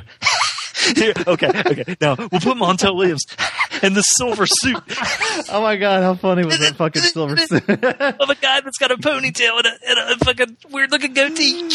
Fuck that guy. Even though he had a cool mustache, everything else sucked. Work with a Um, guy that looks just like him. I keep looking down at my shoot notes and I see he's really given that rifle a good rub down. I've looked at that note like six times. Oh, we're talking about Cliff Robertson again, right? um, talking about this movie? Now, yeah. Now, uh, so so Dolph has to go and carry the president's briefcase with the nuclear button in it, and uh, there's a terrorist group that starts plotting to get this suitcase And uh, so Dolph has the you know he's always full of one liners in his movie. We need to do that one where he's like like uh we need to review that movie where he's trying to stop that alien from getting like human adrenaline. Rest in peace. Yes, that movie rules. Pieces. All right, so um, so he has the one liner like uh, first fucking day like eight times in the movie. So because this is his Yeah, first day yeah. at work and all it's that's almost like the "I'm too old for this shit" thing that they say. And Yeah, yeah. So now there's a there's a spree here when they start trying to get the briefcase from him, and eventually do. The spoiler alert, I guess. the uh, that happens pretty early, but you you start to see another uh, trending theme in the movie uh, that Frank Cross is apparently immortal or something.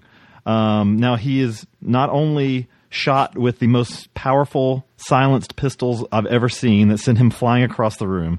This Yeah. guy falls off the roof through a homeless man's house that the the homeless man humorously says, "That's my house, motherfucker." Um, the uh, clean my shoe. he clean, clean, clean my dirty sock. Uh, he will not. Uh, you know, he can't die in a car crash. He, so he's bulletproof. We have to think that Dolph Lundgren is just like a better looking version of Frankenstein anyway. so he he might just be pieces of the living dead anyway. he is crash proof. He is fireproof. and he's fucking. You'd have to be if you run the way he does, because he's sure as hell not going to run away from trouble. and he's got a fucking grip that could fucking put stainless steel to shame. Uh, I I don't know about that. uh, the um, so we we get the second part of the story with the terrorists breaking into. Now I thought they were in Colorado, but apparently this nuclear silos in Illinois. I didn't know Yeah. they had any there, but um, it's hard to tell where they are. it doesn't really matter. So I don't. now there's a little part of the film here that that just kind of drug for me. Um, it's when of it's when they meet when you re- meet Montel for the first time. Montel Yes. plays a lieutenant something, lieutenant major or something, um, and they're I think they're decommissioning the silo. Lieutenant Colonel Northrop. There you go. And I'll, I'll, I'll ju- I guess I guess fucking I guess cardboard is contagious because I was I was fine when Dolph was on screen by himself, but even mm-hmm. when they're on screen together, fucking they have the I don't know. Montel just absorbs the chemistry. They're like fucking, Yeah. they're like fucking Yeah. water and oil. Like neither one of them just work very well because Dolph's line delivery just went down three points worth Yeah. when he was when he was talking to Montel. So He's like Lanny, the Lanny Poffo. If he's there by himself, you're kind of like, hey, Lanny Poffo is pretty good. But if you put him in there against somebody who's like really great, it's like, yeah, Lanny Poffo's not that good. yeah, well, a, a, a good example when he's like Dolph's on the phone. I don't even know if Montel's in the room yet, but he's on the phone. He's yelling to someone on the phone, uh, saying, "This is an emergency, Major Frank Cross," and it's just like, yeah, skin kind of crawled. So, yeah, I, I did like the one time when um, the the uh, the terrorists had a um, a guy that was all hacked into everything, and he used like a voice modulator to sound like everybody else. And when Frank Cross's wife calls him. That was kind of, that was there. There's a lot of moments like that in this movie that are are very tongue in cheek and you know done for you know kind of to be funny. Yeah. and that was pretty fucking funny because I would have loved to. It, it left to your imagination what he had her. She thought she was talking to Dolph. because it comes up like- later on. Yeah, it Yeah. it- tell me, tell me what uh, you, the wildest thing you've ever done, or something like that. Frank. And I'm like, fuck, I wish I would have, you know. She was But then- cute. what was yeah, I, don't- I didn't recognize her. Dolph didn't get any fucking, uh, you know, pea soup. What He pea soup? not. Is it? Was she Jane? She must have been Jane. Yeah, that's her. Look at if you Oh, click on her photo. dick sucking lips, She was in the Beastmaster TV series. and I don't mean that in a sexist way. She was in Turbulence Three Heavy Metal. That sounds like a good one. yeah. Um, so Well, she made some poop. she did. Um, now we do get treated to one of the most ridiculous car chases ever. Mm. I fucking loved that part. it seems like that that save a movie like this because they're fucking defying physics, but I, I didn't care in the fucking least because man, was it awesome! this movie does does not. It knows what it is, and that's one reason I like Dolph fucking movies because I've said it a million times before. That's why he's like one of our fucking uh, Mount Rushmore guys or whatever the hell that other show calls the people that they like. Uh, um, he th- it, he knows that this movie is straight to DVD and everything, and they could just throw together some real shit that was just like because you've seen straight to DVD movies that are just like, oh my god, I can't believe I fucking watched this. right, right. But they do it in such a way that, especially, I think Dolph has a lot to do with it. He tongue in cheek stuff and you know kind of has a wink wink and the funny stuff here and there thrown in and so you're not taking it like if this isn't uh, Dawn's early light or whatever with Burt Lancaster where he's going to set the nukes off and shit you know it's uh it's uh it's fun Mm-hmm. Dolph is fun I bet you'd be a fun guy to hang out with I, uh, I love the guy. have You a know- fucking Dorito taco with and some cola You know who else was fun in the movie was some cola. Royal Crown Cola Oh my god, I can't wait for that taco. Uh, we'll be right back Michael Sarrazin was so good in this movie too. Now Michael he- Sarrazin is, I mean, honest to God, at one point he was really a big up and coming actor, Mm-hmm. and uh, uh, you know he was in that movie. Um, shit, uh, the the uh, they shoot horses, don't they? One of the my favorite movies that he was in was with Paul Newman. Sometimes a great notion. If you ever get a chance to see that, uh, it's he just. I mean, he was a good actor. He's he's kind of a skinny. I mean, and, and the first thing I saw him in this movie because he's pretty old, and I mean he he died died last year too. Yeah. yeah, last year. But when I first saw him, because I hadn't seen him in anything, and I was like, "Oh shit, man! How the how you know as big as he was in the early '70s, uh, uh, he's really he was in that movie with uh, James Coburn too about the pickpockets. I can't remember what it's called, but it was really good. Um, but I thought, you know, God, how how you you know you you kind of fall off the radar, and then he's doing straight to video stuff. And I saw the eyeball, and I thought, oh God, you know, he's got he's the typical villain. He's got he has to have some kind of a either a big scar on his face yeah. or a fake eyeball. But he ended up being good. But but, but then again, you know what? That's like uh, if if they took Ric Flair and put him in Ring of Honor or some indie show, he's still fucking good. He's you still know? he's still Flair. So And the fact that he's surrounded by guys that aren't good makes him even look way better. yeah, maybe that was it. Maybe in context, he just was awesome. So He's a good actor. um, Or was. Was. Rest in peace, Michael Sarrazin. You entertained me, baby. the um, and of course in true '90s fashion, one of his uh, one of his henchmen has to be have some like we mentioned him has to be like have a douchey haircut or something. Oh, yeah. It seemed like in the '90s, whenever there was a group of bad guys, there always had to be one with like a weird hairdo. Ponytail, skin back hair, ponytail. And this guy has, I mean, he has kind of sculpted like, uh, was it New Kids on the Block or which one of it was that they had the one guy that had the, the fucking weird looking goatee? I mean, uh, there was the there was the one guy with the you know the large the large brow ridge in New Kids that did have a goatee for a while. I don't I remember his name though. So, Oh, wow. but the uh, yeah, he's got he's got a top knot on his head and it looks so fucking dumb. um, But even he, you know, the, him and Dolph kind of, yeah, he was he was definitely a martial artist. Like they had, but it was pretty funny. I mean, it had funny shit in it. Um, so most of this film actually takes place in this silo. Like I, it actually kept me guessing. Um, you know, typical what you would see in the film like this is, you know, hero is about you know something that happens where the nuclear the nuclear strike's going to happen. He needs to stop it before it does happen, and this is not that movie. Uh, this is kind of he's all the while trying to get this bag back, and then the movie kind of shifts to the a more presidential type type you know story. I was thinking Backstreet Boys. back. Oh, okay, that was that was a little later. Was it AJ? I don't know. The well, man, um, you're younger than me. You know that shit. You listen to that crap. that's true. Love Young it. kids. And you know Roy Scheider plays the president, and he Oh, he was looking very plasticky, even though I love old. Roy Scheider, and I was like, why are you doing this stupid fucking Southern accent? Jesus Christ, you're going to be dead in like a year or two.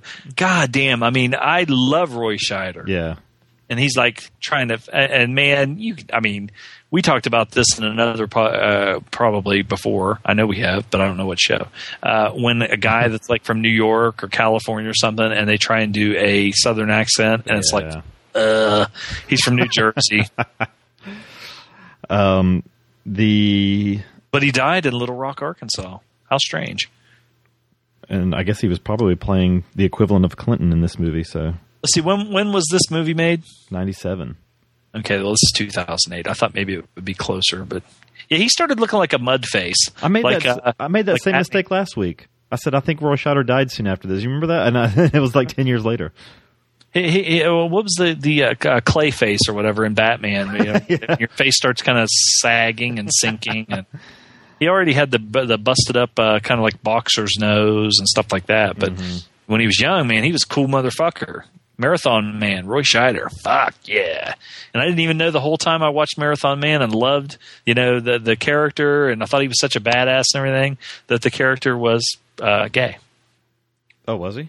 Yeah, I didn't even know that. Well, in the book he is. Right, right, And, and, well, him and Bill, William Devane in the movie. If now that I know it and I go back and watch, I'm like, you know, William Devane is like uh, that. That, that was his lover.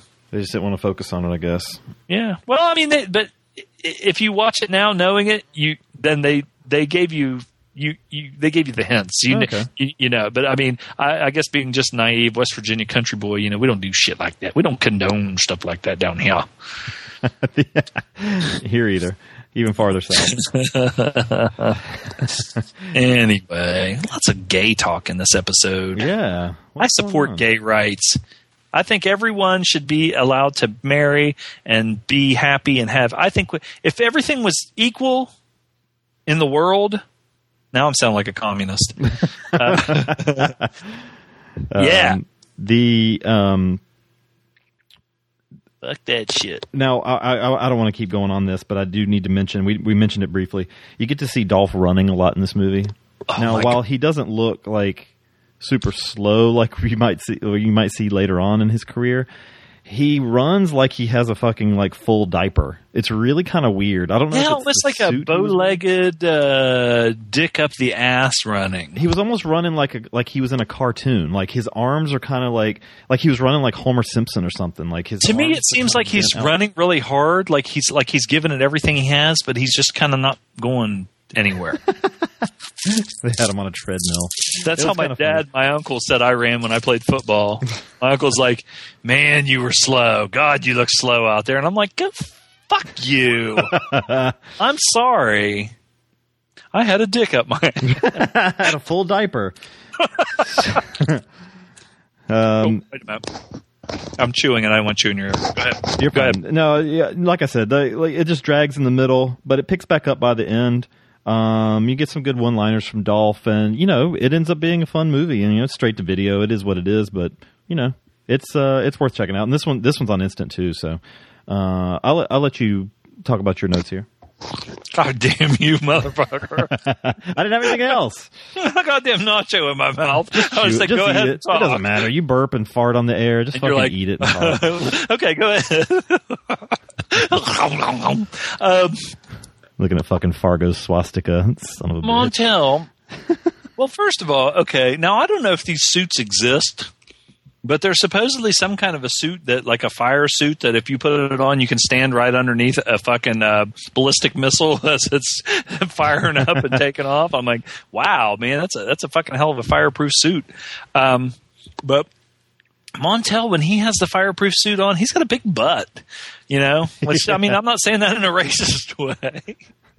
I'm just saying he fills out that lead silver suit. I I lived with a girl in the uh, early uh, like right after I graduated college, like ninety nine two thousand, that watched Montel's talk show all the time. Ugh. And that's the only way place I ever knew him from. So it's really weird seeing him. This is Yeah. it- seeing him in this in this kind of role. But you know what? I think at this time was when he was pretty big too. It was weird seeing him like curse a lot too. But actually, maybe a little bit before this, he is when he was when when he was when he was big. I just can't imagine. I don't know. Maybe he worked on. I mean, obviously, he worked on the cheap. Everybody in this movie did, but uh, he he's well, he's got fifteen actor titles, and and uh, one of them is The Guiding Light, which I used to watch the uh, soap opera. but most of it's TV stuff. This is. Uh, oh my God, is this the only major movie? He, this was maybe Yeah. the only major movie he was in. He was in War Inc., but it was just he was just the voice. Quote unquote major. Yeah. Poor Montel. You know, God, you know, but I'll tell you what, I, he was probably having fun. He probably somebody probably called him up and said, "Hey, dude, uh, get your big butt over here and get that silver stick."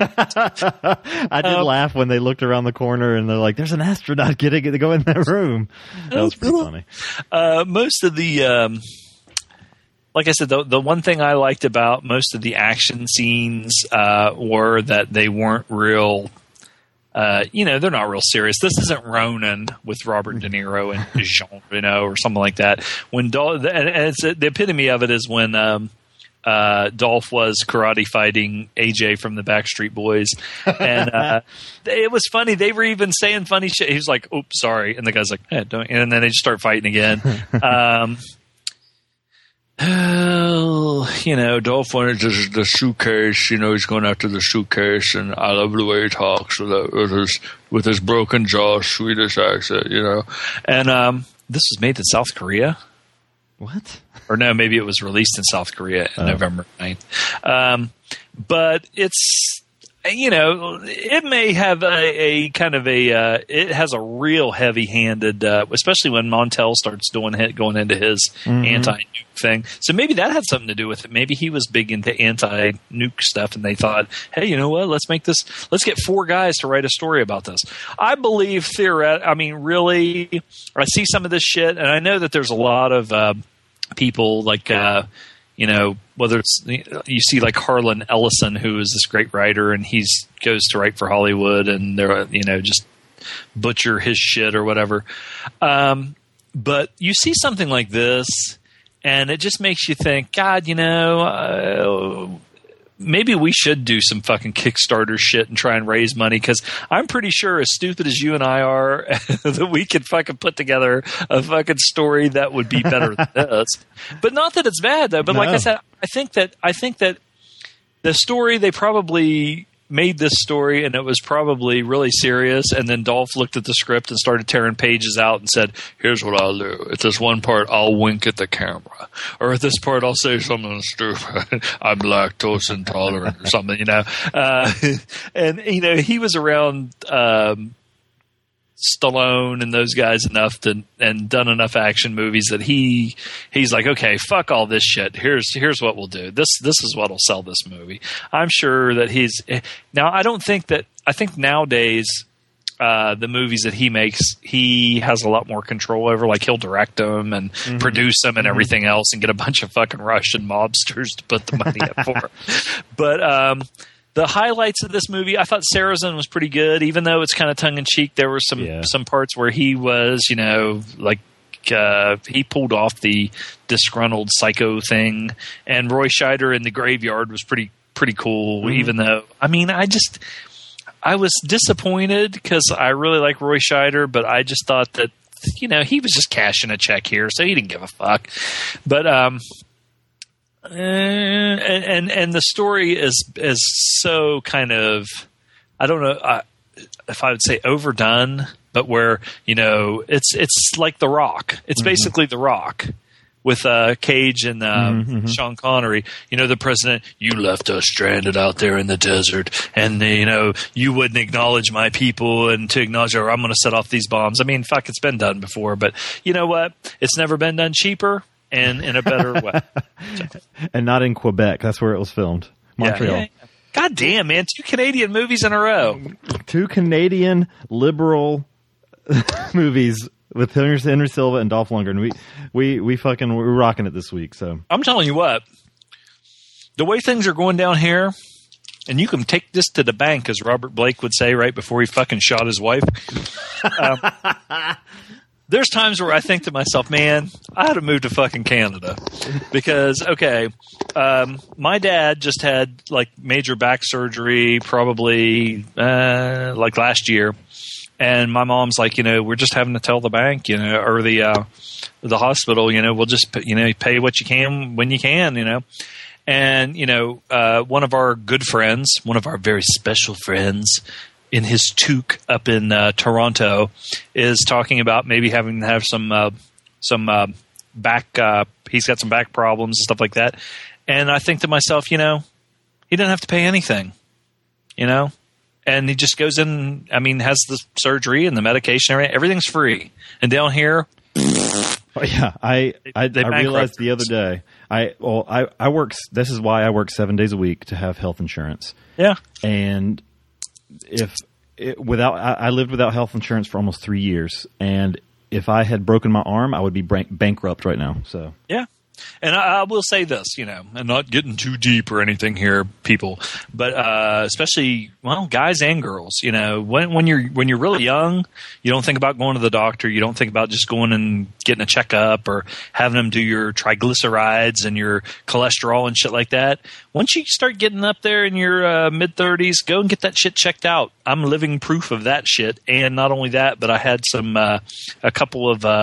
Uh, uh, coworkers uh, that passed away over the past couple weeks, and you know, uh, it's it's good to go get go get checked. This is like a public service announcement, but what it's the fuck are we doing? Hey, it's the truth, man. It's the truth. Um, but um, Peacekeeper. do they have do they have fucking uh, uh, right wing assholes in Canada? yeah, well, yeah. Ask Vishnu. He'll post about them all the time. Oh, that's true. I forgot. Yeah, Vish. Vish is a right wing asshole. I love Vish, man. He's the shit.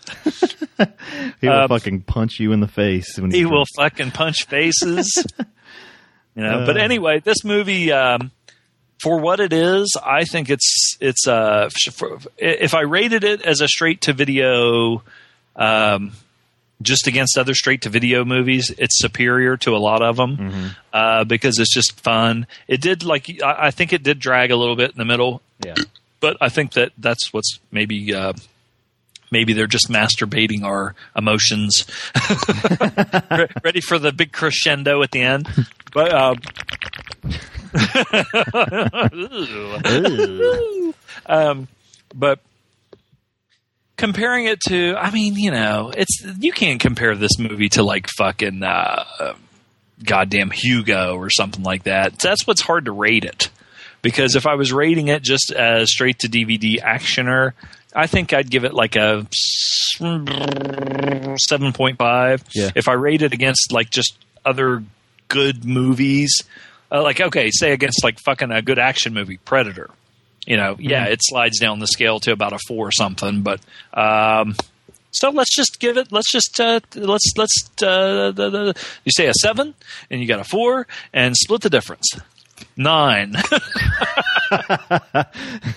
So Zom gives it a four seven nine, and uh, I'm, trying to think, I'm trying to think how how would you rate this though? whether you just on its own merits, put it in a On vacuum. merits, I thought it was. I, I'd give it like a fuck. Put it in a vacuum. I, I, I'm Think about putting watching it. vacuum, and my penis is right in there with it. Um, God damn. It drug in the middle, and I, I got a little bit bored there in the middle, but then it took off again. I would give it a 5.75 on its own merits. Okay. Uh, and again, I'm a, a point over you. I, I, a little more. I give this a seven, also, just like the last movie. Um, solid. Uh, it's on instant. You will not, uh, if you like Dolph Lundgren action movies, you, you won't be. You'll you'll be fine watching it. You'll like it. Um, it's it's worth watching the 90 minutes just to see that fucking ridiculous car chase. So, so uh, watch him run. a Watching five. him run is worth The uh, is a fucking diaper 10. run was awesome. Oh God, I love to watch him run. I wish he was my best friend because I'd make fun of him every day of the week, and he'd just be like, "Huh, huh, huh. You're crazy, Zom. "Aw, "You're fucking crazy, man. You're crazy." Macho Man, Jesus, he's skinny in that picture. That's not Macho Man, is it? Yeah, it is. I don't even know what you're looking at. All right. Uh, so yeah, that's it for uh, Peacekeeper. Let's take a break, and we got a, quite a bit of feedback this week. Go Yeah, get, go get a checkup. go get a checkup. Go get your blood case you get checked. syphilis, like uh, what's uh, uh, fucking wolf guy, the enraged lycanthrope. Down with Find nuc- that movie and watch it. down with nuclear uh, war, up with universal health care, down with uh, NRA, and we'll be right back with feedback. And fuck Rush Limbaugh. Fuck Rush Limbaugh. We'll be right back. yes, you motherfucker. I'll beat your ass, you fat cocksucker. Are You Serious Podcast, bestoftheleft.com. Linoleum knife. 35 millimeter hero. Shinstraker versus Panzer. Family movie night. Bloody good horror. Skills on Film Radio. Night of the Living podcast. Mail order zombie. Outside the cinema. Popcorn Mafia. Perhaps you'd be interested in Gleecast. First time caller podcast. Showshow.podomatic.com. The David Pakman Show.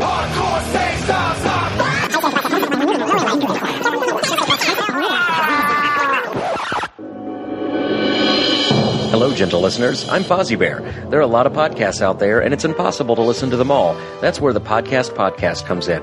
On the Podcast Podcast, we have very special guests from some of the best shows on iTunes, covering everything from movies to television to literature to pop culture and politics. On the Podcast Podcast, you can listen to these guests and decide if you should check out their show or keep on moving. Find us in the iTunes store by searching for me, Fozzie Bear. That's F O Z Z I E B A R E.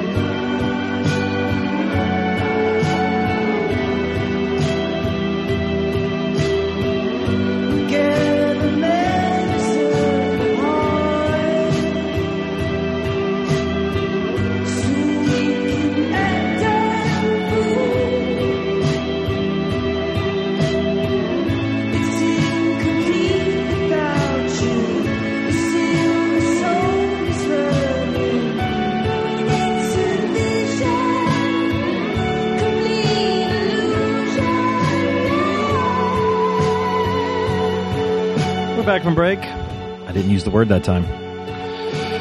That was good. We have some feedback. Yay! Yay, feedback. All right. So we got. I just said it. God damn it. We have some. Uh, we have some emails from first time feedbackers. I'm so dumb. what a dummy. Um, we have. Uh, we have an email from No, you're not. Ken. Ken from the podcast on Fire Network. Yeah. Yeah. Ken says, That's the guy that called me a foul mouth guest host? I believe he might have. You motherfucker. Uh, let's see what Ken has to say. He says, uh, "Hey guys, I just wanted to drop a few lines since I did discover your podcast as late as yesterday, late to the party as always, via Zom's guest stint on Podcast Without Honor Humanity. Great way to discover the energy you guys can bring via the review of Fatal Termination. I need to see that still. Uh, having Yeah. sampled most of your high risk episode, I purposely I remember the dogs in that movie. What was that? High, high risk. risk, the Jet Li one with the dogs and the fucking van. Gently. Oh, yeah, yeah, yeah, yeah. Okay. okay. All right. Having sampled most of your high risk episode, uh, I purposely went for the episodes that had an Asian connection. I greatly enjoy what I'm hearing. It really speaks to your chemistry, relaxed nature, and passion for call it film, cult film, genre film, etc. That the show is so easy to listen to and digest. So well done. I enjoy seeing productive podcasts, productive endeavors, as it does rather directly, I'd say, inspire my own personal creativity, and that goes a long way across several several sites. I'm not turning this into a plugging session, but if you're interested, we're doing a variety of shows, and more will come, including a ninja show. Yes, over uh, at the Podcast on Fire Network, uh, podcastonfire.com, covering Balls are on fire just thinking about that. Balls right on. Fire Network, covering Hong Mm. Kong, Japan, Korea. There's audio commentaries and smutty, sleazy Hong Kong flicks type of shows. I am going to be watching the Rika, uh, Rika series of movies soon. Those look nice and sleazy, so I'm excited about that. I'm also the writer at SoGoodReviews.com, and the mix of Hong Kong smut, Taiwan new wave, no one's heard of, Richard Harrison ninja flicks, all Oh, love Richard Harrison. and uh, Hong Kong Taiwan horror of the late 70 of the 70s and 80s is incredibly fun to be the creator of. My taste bleeds into the podcast too. Stay productive, energetic, and never let it be a strain, guys. Well, that's well, too late for that. Jinx. There's a plug. And Oh little my god! there's a plug and a little chat about your podcast during the beginning of this week's episode, number 114, that goes up tomorrow, Saturday. He wrote this last week, so but uh, so it is out now. Don't uh, don't consider it a must to plug back. Podcastonfire.com. I'm not that kind of guy. I, wrote, I, I added that part. Take care and hope to catch you out there. Best, uh, Ken. Hey, Ken. Uh, Thanks a lot, Nice. man. Thanks, okay. Yeah, so I'm always whenever I uh, on those weeks like I don't get as much time to listen to podcasts now as I used to. So usually it's a it's a outside the cinema gentleman's guide on the way to work, and uh, that's about all I can fit in. Now I've gotten uh, where I'm again where I need to fit in action attraction. I need to fit in podcast What? about Arnie Uh, You still listen to that? Never heard of it. Um, the so this will be on those weeks that I get through my podcast quickly. Definitely going to have to add this. See, I'm the- telling you, I've been mix. trying to tell you this for a long time. If you want to listen to an all encompassing podcast so you don't have to listen to all that other stuff, listen to our podcast again. Zom, Zom And the back episode. every week. Yes. That's what, uh, the, uh, you know, uh, when I was guest hosting, somebody would be like, you know, hey, did you hear my uh, the last week's pod? And I'm like, dude, you don't understand. When you listen to Silver and Gold three times in a week, that eats up a lot of time. That's nine hours of fucking podcast. and then we, what, we're on episode, what, is it 29? yeah. Okay, so then I can like when you were saying about that Jet Li movie, I fucking forgot all about that. So now I can go back and listen to that, and it'll be like something. new. You'd be like listening to it for the first time. You're so fucking awesome. Yeah. So uh, more. We got some more. Thanks, Ken, for that. Uh, we got some more Thanks, email Ken. here. Uh, from another familiar lady. I'm going to listen to their show. I swear to God. I swear to God. There's no God. Uh, this is from this is from Yori. Ooh. Ooh. Oh, wait a minute. This might not be good. She said, "Hey guys, I just wanted to let you know Dream guy. I really enjoyed the Tough Girl Gangs episode. I particularly loved the review about Girl Boss Guerilla. Sounds like something right up my alley. Thank you for thank you, Loaf, for actually watching uh, the movies and taking notes while Zom ate cottage cheese or Scarlett Johansson's thighs, as he said. Oh, and thank you, Zom, for calling a chubby girl a donut while I was just about to take a bite into a cream filled donut. What an asshole. Anyways, I can't That wait. was what her name was in the movie, honey. I can't Listen, wait you're not going to girl. You might girl boss Jacob McLarge Huge around, but you're not going to girl boss me around, babe. Anyways, uh, Love you, babe. I can't wait to listen to the next episode and keep up the good work. P.S. What's up with the two listeners that left you a weird voicemail? That metal Mikey dude sounded like he was LARPing in his backyard. And Justin, he sounded like someone who loves pretty boys like Ryan Gosling. it's true. Justin is a pretty boy like Ryan Gosling. Oh. Ow. All right, last email of the week from Walter the Einstein Frog, becoming a regular fixture here. Hey dudes, Memphis Heat sounds great. I put it at number four or five of the year. So Memphis Heat sounds great, and the review was You awesome. did? I did. Oh, that's right. I read your thing. Yeah. And then you fucking have to redo the whole thing because you fucked up and left Moneyball off. I just didn't So watch Memphis- enough. Memphis Uh, Heat will probably be number one by then. Memphis Heat sounds great, and the review was awesome. I love when you guys talk wrestling. I really don't watch anymore uh, at this point. I find the behind the scenes stuff a lot more interesting than the act- actual matches. But I have a lot of nostalgia for old school indie wrestling, and you guys inspired me to go back and watch a bunch of old school interviews. Coincidentally, the day your podcast came out, I had just watched the uh, WCCW doc, um, the Triumph and Tragedy of War. yeah, that's a fucking awesome. That's awesome. the now that's the one that's the WWE one, right? no, Okay, what's the? I don't the- think so. there's two of them now. WCCW was covered twice. They have no. The was the WWE one the Heroes of World Class. No, uh, the Heroes of World Class, I think, is the one that I have, and it is fucking awesome. it's not WWE, and it is awesome. It is lower budget. It, that's like the three hour one. So, not sure if you guys mentioned this in the past, but it's a decent WWE produced documentary. Meaning, it's basically just talking heads and archival footage overlaid with some with really bad royalty free background music. Speaking of which, the music in Peacekeeper was really fucking terrible. Oh, it was like it was like Sony PlayStation music. So, uh, but it features a clip of the Bad Street Atlanta GA video, which I had never seen before. He needs to scroll down farther on our group. I'm sure it's been posted more than once by me. I'm going And, to uh, tell a story. WWE does a much better job when covering other companies with these docs. It sucks that they own pretty much all the old wrestling footage in existence, giving them the ability to rewrite history in their favor. All these thoughts of dudes touching each other reminds me of something I wanted to comment on concerning an older episode of yours. I had no idea that the titular RF of RF video was on to was on to catch a predator. I used to go on to a lot of I used to go to a lot of ECW shows back in the day and trade tapes with that guy. He even had my phone number and email. No wonder he was so nice to me. I was 14 year old. I was a 14 year old boy at the time. Walter the Einstein frog. Mm, yeah, well, you know, the less said about that fucking fart face, uh, Rob Finkelstein, um, whatever, you know, hey, I mean, he was never fucking uh, prosecuted or anything, but that was just because To Catch a Predator at that time or Perverted Justice didn't have the cops along with them like they did on the show. So, anyway, if uh, let, let's just say this: if he would have been on the Chris Hansen thing, he would have been being cuffed and uh, probably taken away. So, whatever, whatever, you know, to, whatever. I'll, I I'll have to watch that uh, the WWE World Class documentary. Uh, that one I haven't seen. I have seen the Heroes of World Class. So Yeah, the the Heroes one. I liked it. I watched it the other day. There's a one. Uh, there's a uh, there's one that a guy did uh, the um, about Chris Adams and uh, them doing all this uh, GHB and shit, and the guy shot Chris Adams and killed him, and how you know.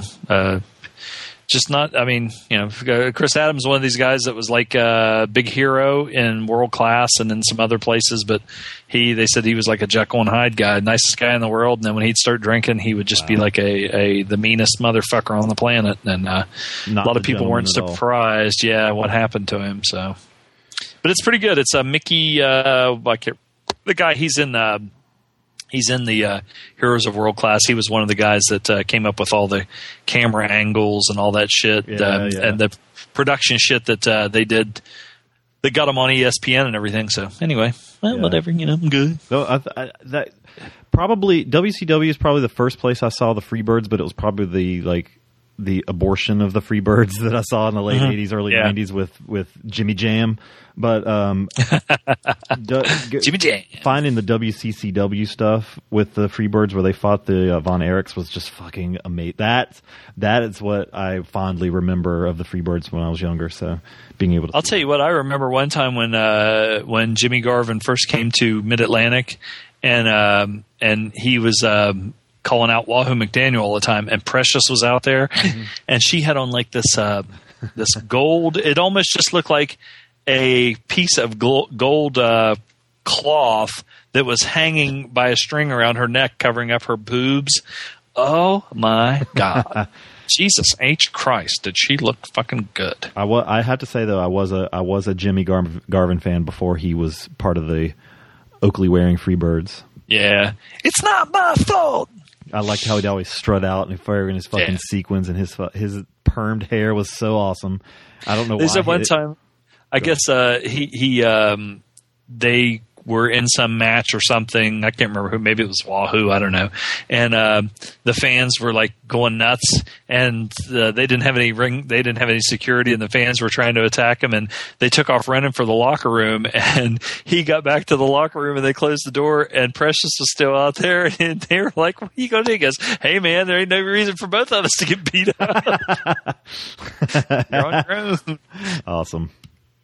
All right, let's do some voicemails. I just said all right again. Let's do some voicemail.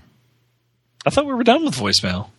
Yes. Hey guys, it's the Cinemastis Justin Noble. It's a freaking awesome network. Wanted to uh, call in on your Memphis Heat Strongman reviews. Um, I don't want to talk too much about wrestling because, as we found out last time, I can ramble.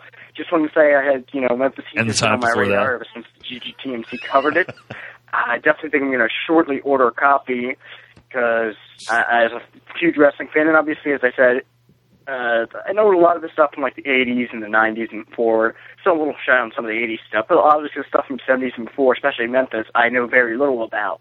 So a documentary like this, you know, it's 90 minutes of, you know, 90 minute documentary and then like what, four hours of like special features will probably really get me acquainted with Memphis Heat, Memphis wrestling. So I'm definitely look forward to getting that. I might just gotta get a plan ass and do it. And for Strongman, I'm definitely gonna try to, uh, you know, petition to get it a wider release because it sounds really, really good.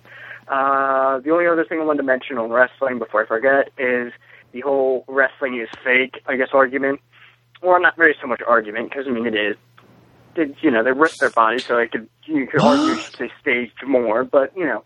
But what I like is the kind of like the elitist snobs who are like, you know, wrestling's fake, right? And I usually respond with how res- respond responded with, yeah, and I think it's fun. So, but there are a few times I might just, uh, if I'm kind of in a crabby mood, the person's like that, I'll just uh, sometimes I'll get like sarcastic, like, "Did you know Doctor House isn't a real doctor? That's just some actor, man. Why do you watch that?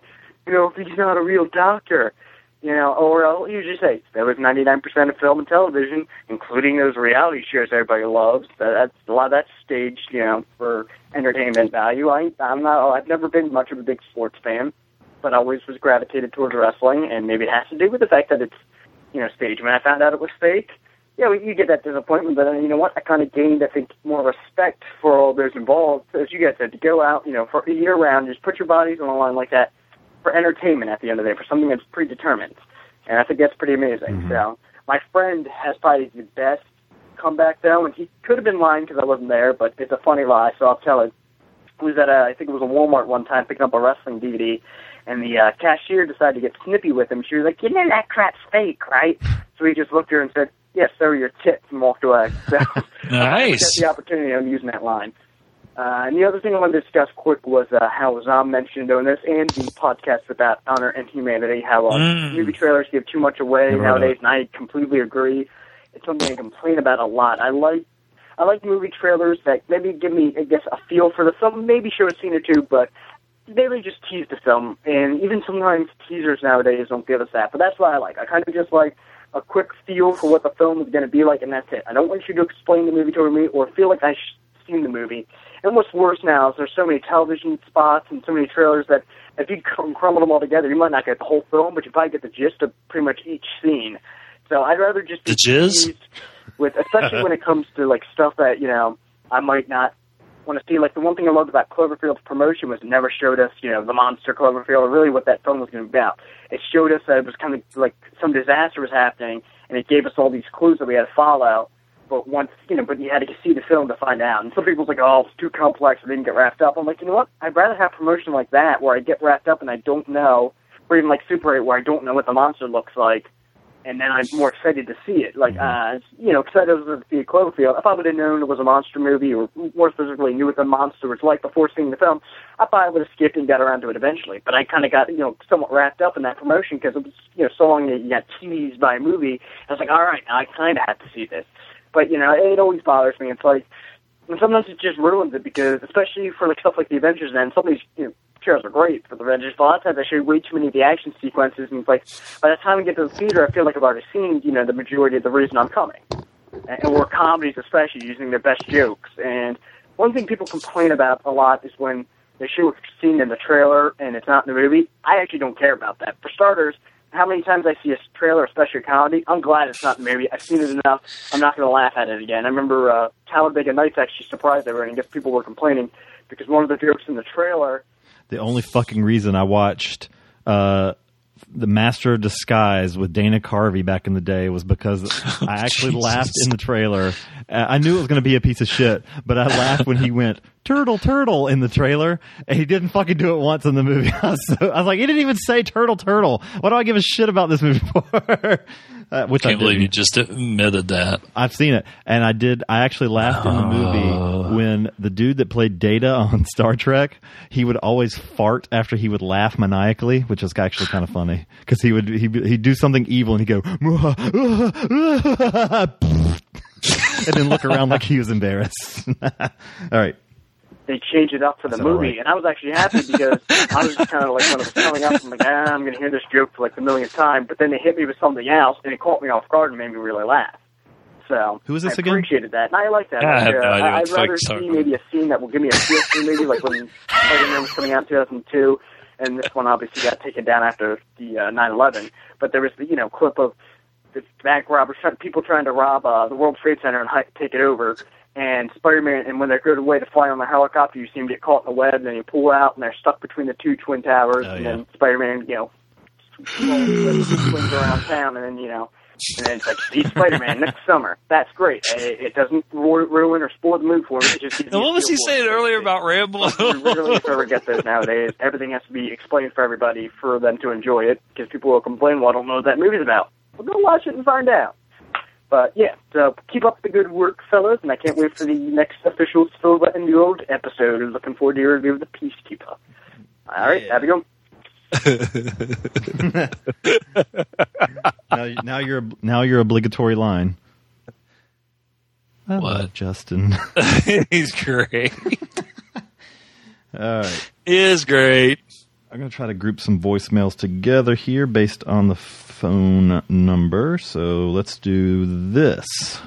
What the fuck with these people? Goddamn. Hi, Silva. Hi, Oh, Gold. it's shit. Emily. Not at all drunk. Um, by not at all, I mean a tad. Um, coming from the Ring of Honor show, which I know, I don't know, I just have like mixed feelings about in the wrestling community. A little background, I liked wrestling when I was a kid. I have two older brothers, so I grew up with it, but never immersed in it. Um, but you know, I've my boyfriend's a big wrestling fan. He's like, "Hey, I'm going to Ring of Honor." I'm like, "Hey, I want to come." So it's awesome. Uh, And then she although went to I don't Ring know, maybe there is a like, oh, it's fake, but I don't, I don't know, whatever. Anyway, went to it last night. Last night being Sunday, March third, fourth, something, fourth, I think. She's still Um, drunk? I don't know what I'm supposed to tell you about it, but here's my thoughts on it.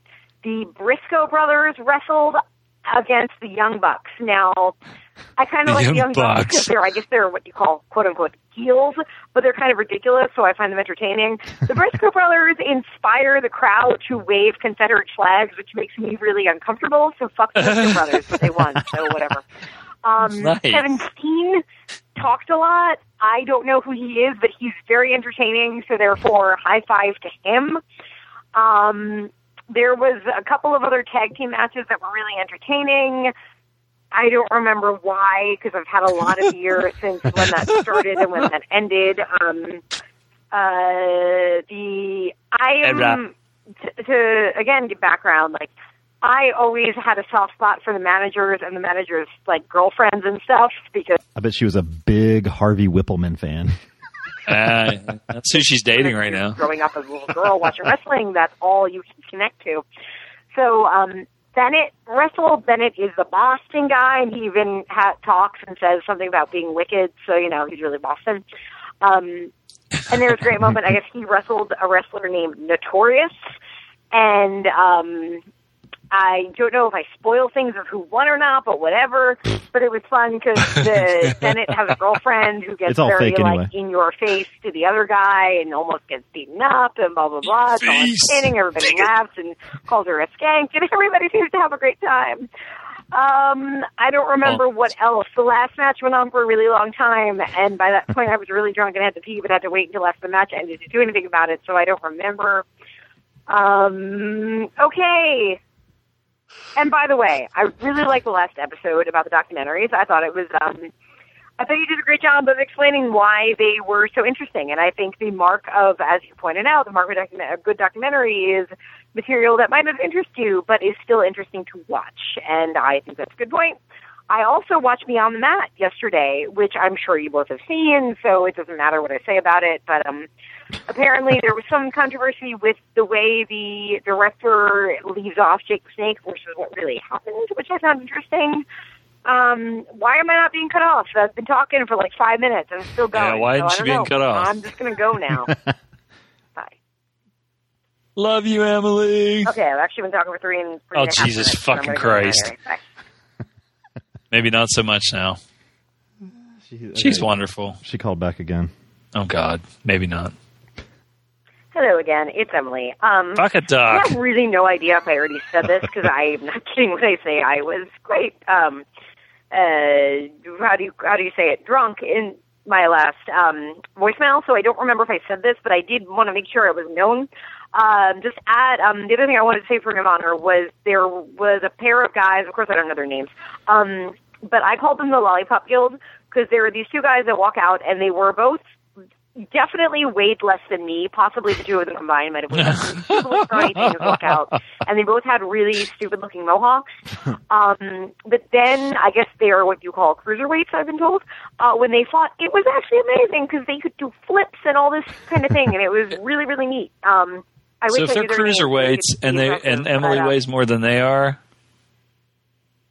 That's like light cruiserweight, man.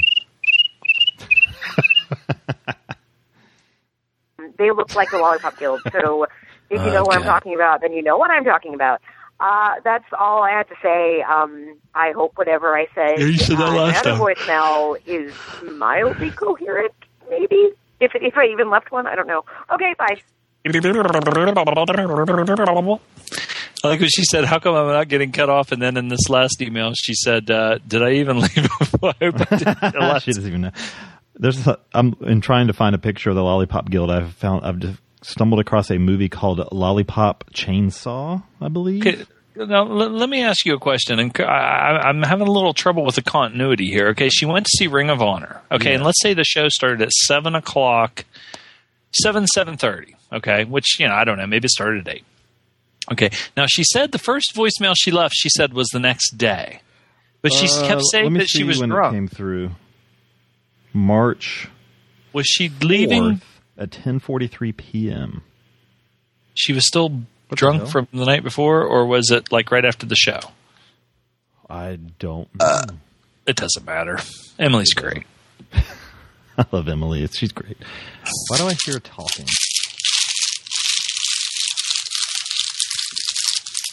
Uh, What'd you hear? What? do you hear talking? I think I have a pop up somewhere on my computer that's talking in the background. That's fucking. Man, it must be because I don't hear shit. Shit. oh, took care of it. All right. So thank Not you, Emily. Uh, Thank find you. Emily on Deadly Dolls House.blogspot.com and Girls on Film if they ever Yeah, record yeah, again. yeah. They put out a show.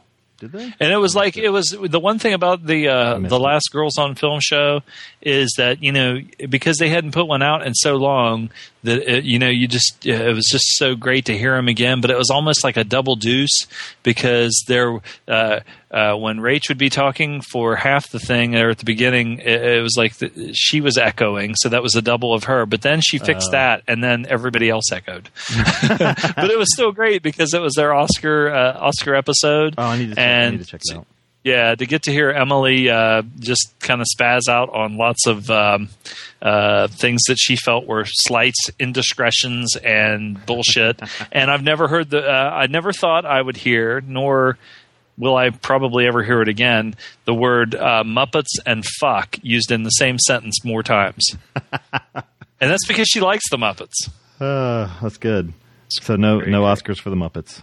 No fucking off. They didn't even. I don't even think they. They. Uh, she was worried, or that they didn't even get on the show, or they didn't show him, or have him present anything. And I didn't the see it. fuck. The fucking Muppets is was. Uh, Muppets. I. You know, I heard it was good, but I don't know if I can go back to that Yeah, unless it's like either. not the Muppets and it's a porno. Ooh. Then This ain't be- the Muppets. You'll be fucking the Muppets. All right, let's Yeah, next be voicemail. awesome. Oh my god. If it plays, come on, you can do it. Uh, I'm crossing my fingers and hoping that this is the silver and gold podcasting line, and this is Metal Mikey. I think Hello, our Mikey. I think our uh, intro message disappeared because uh, Yeah, that's what's up. to. Anyway, He's from Leave me Hawaii. message. though. Why am I crossing English. my fingers? Because K7 erased every single greeting message on every line. I've actually tried Yeah. two separate lines thinking, wait, what the fuck? I'm trying to remember if this is actually a gold number. Oh, what do I do? But anyways, I'm starting my catch-up path for your show, and I did listen to the Racing episode. And two comments about the hosts. One, for this episode, Piccolo, you sound a lot like me. Maybe you inherited some of my sickness genes for that Mm-hmm. episode. I hope you're certainly feeling much better by this point. I loved I loved Mikey's uh, uh, shit story that he told a couple weeks ago on his show, eating some eating some kind of burger somewhere at a Carl's and fucking blowing out the restroom. That was awesome. And Zom, his description of rape fantasies, maybe it's because of the resurgence of girls on film. Maybe he's trying to audition for their show. I don't know. Uh, I wanted I to love to correct something, and I'm not going to be an a-hole about it. So, uh, you were mentioning uh, Boy and His Dog, the film adaptation. is actually adapted from a story by Harlan Ellison, you know, the perpetually grouchy science fiction speculative writer. Uh, Mikey's Sex dad. Fury, one of uh, Piccolo's recent viewings, is actually, I think, my first taste of pinky violence in a film. Grease Lightning. What's I Grease think I've seen snippets of it once before, but not enough to really have any concrete memories about it, especially not enough times to even recognize that Pam Grier was even in it in the first place. And it's kind of interesting because, you know, you mentioned uh, Bridges' connections between both movies, but also both movies share yet another connection, namely a Superman connection. Because, hey, you've got Grease Lightning with Richard Pryor, who was in Superman 3, and then you have the other, the Last American Hero, that's right, with Ned Beatty, who I know best as Otis, the long-suffering cohort of Lex Luthor from Superman 1 and 2. Yes, brother. Good call. And two more notes, and then I'm calling it a wrap. One, how exactly would possessing a fupa affect your cake farting skills? Ladies Ooh. out there that do possess their fupa, I need to see it. you know, tell me how this works. And last, but certainly not oh least, Oh my God. you brought up the question. I'm going to give you the answer, at least a code of an answer, because you really don't want to know what we do up here in Michigan. Let me just say, it involves wooden clogs, kielbasa, and fudge. And that's all I'm giving you, baby. so until next time, loop, zoom. This is another Mikey. Out. Peace in the something east. I don't know. All right, take it easy. Talk to you later. Bye. Bye, man. Yeah, I want to see a big fatty doing cake farts. That would be awesome. Bye, dude. Mm, Same good. Hey, there's a new issue of uh, Paracinema magazine coming out. Bam! Uh, it's here, issue 15, Paracinema.net. Get it. the revenge issue. Yeah, get a subscription. Help those kids out. Uh, they're moving down It's a to uh, right wing um, Bill. Well, Austin, Austin is is uh that's the the left wing mecca inside of the the All on the cover The is Hobo guy. with a Shotgun. your Nice. favorite. Yeah, you know on- I almost bought that on Blu-ray. I bought it on Blu-ray. Did you really? Yeah. I was I was at some uh, some uh, I went to the mall for the first time in probably about ten years. You hated that fucking movie. I know, but you know what? It was on Blu-ray. you know, Sammy fucking uh, does this, talks about this Blu-ray and this and that and everything. And uh, I'll be honest with you, I got a Blu-ray player.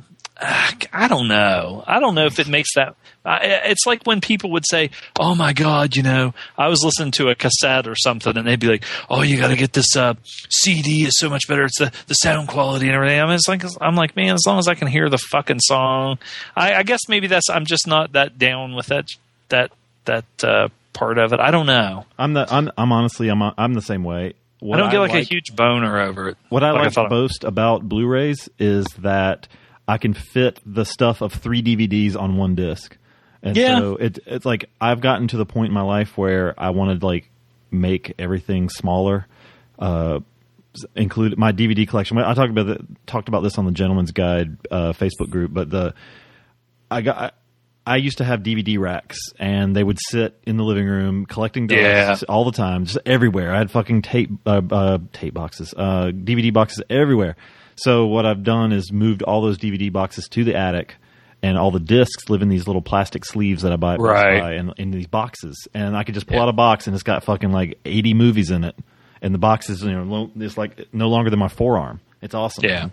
So Yeah, you're better off. That's the thing. I mean, it's nice to have the box art and all that shit, but it does. Uh, I was just telling uh, Mister, who the fuck was I talking to? I think Terry Frost of Paleo Cinema, which is fucking awesome, man. I'm telling you what that that fucking show. If it doesn't give you a boner for older movies, you know, you're not fucking human.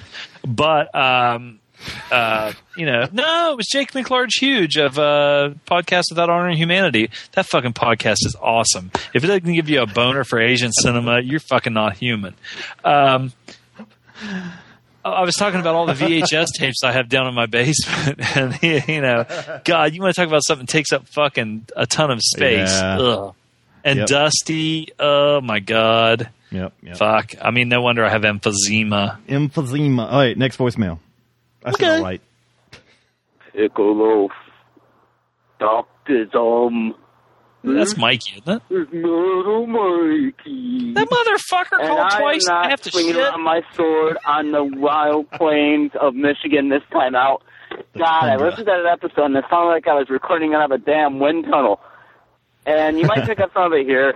It's just because of the weird ass weather in the state where one day it's warm, next day it's cold, and it's because of the wind blowing every fucking where everywhere.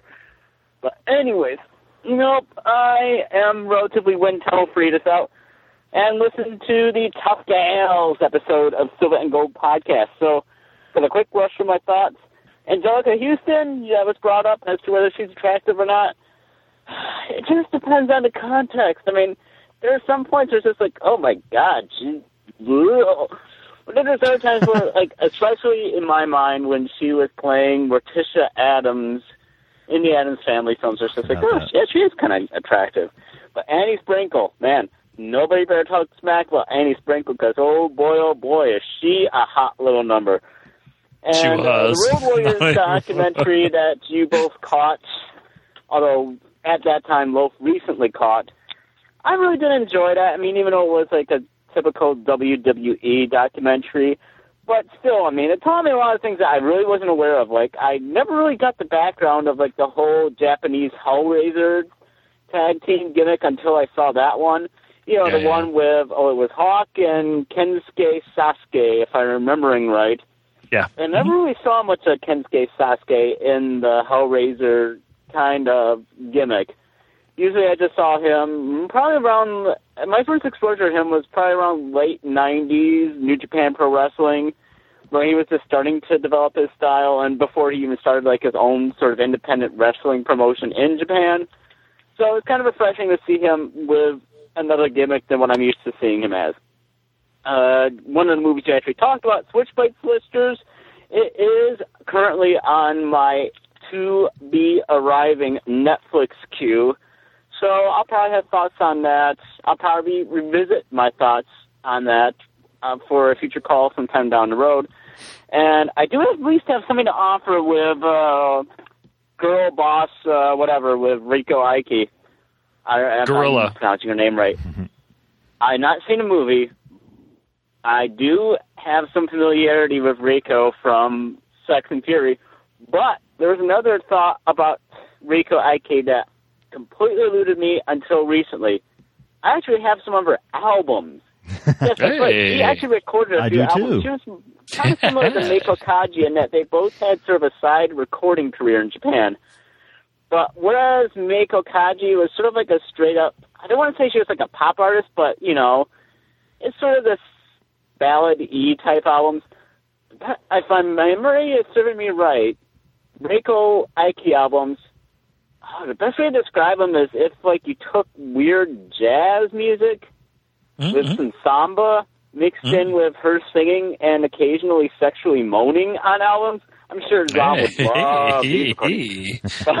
Sounds good to me. Oh yeah, speaking of Zom, you know, when he was reading out the Bryn's letter in Bryn's accent, you know, quote unquote accent, oh my god, it's like I was talking right to Brian Higgins in person, face to face. You were just impeccable. You're like the Rich Little of impersonators there.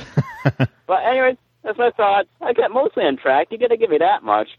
But anyways, and also I didn't sound like, you know, I was recording from between, oh, oof, Vanessa Drew Barrymore's legs.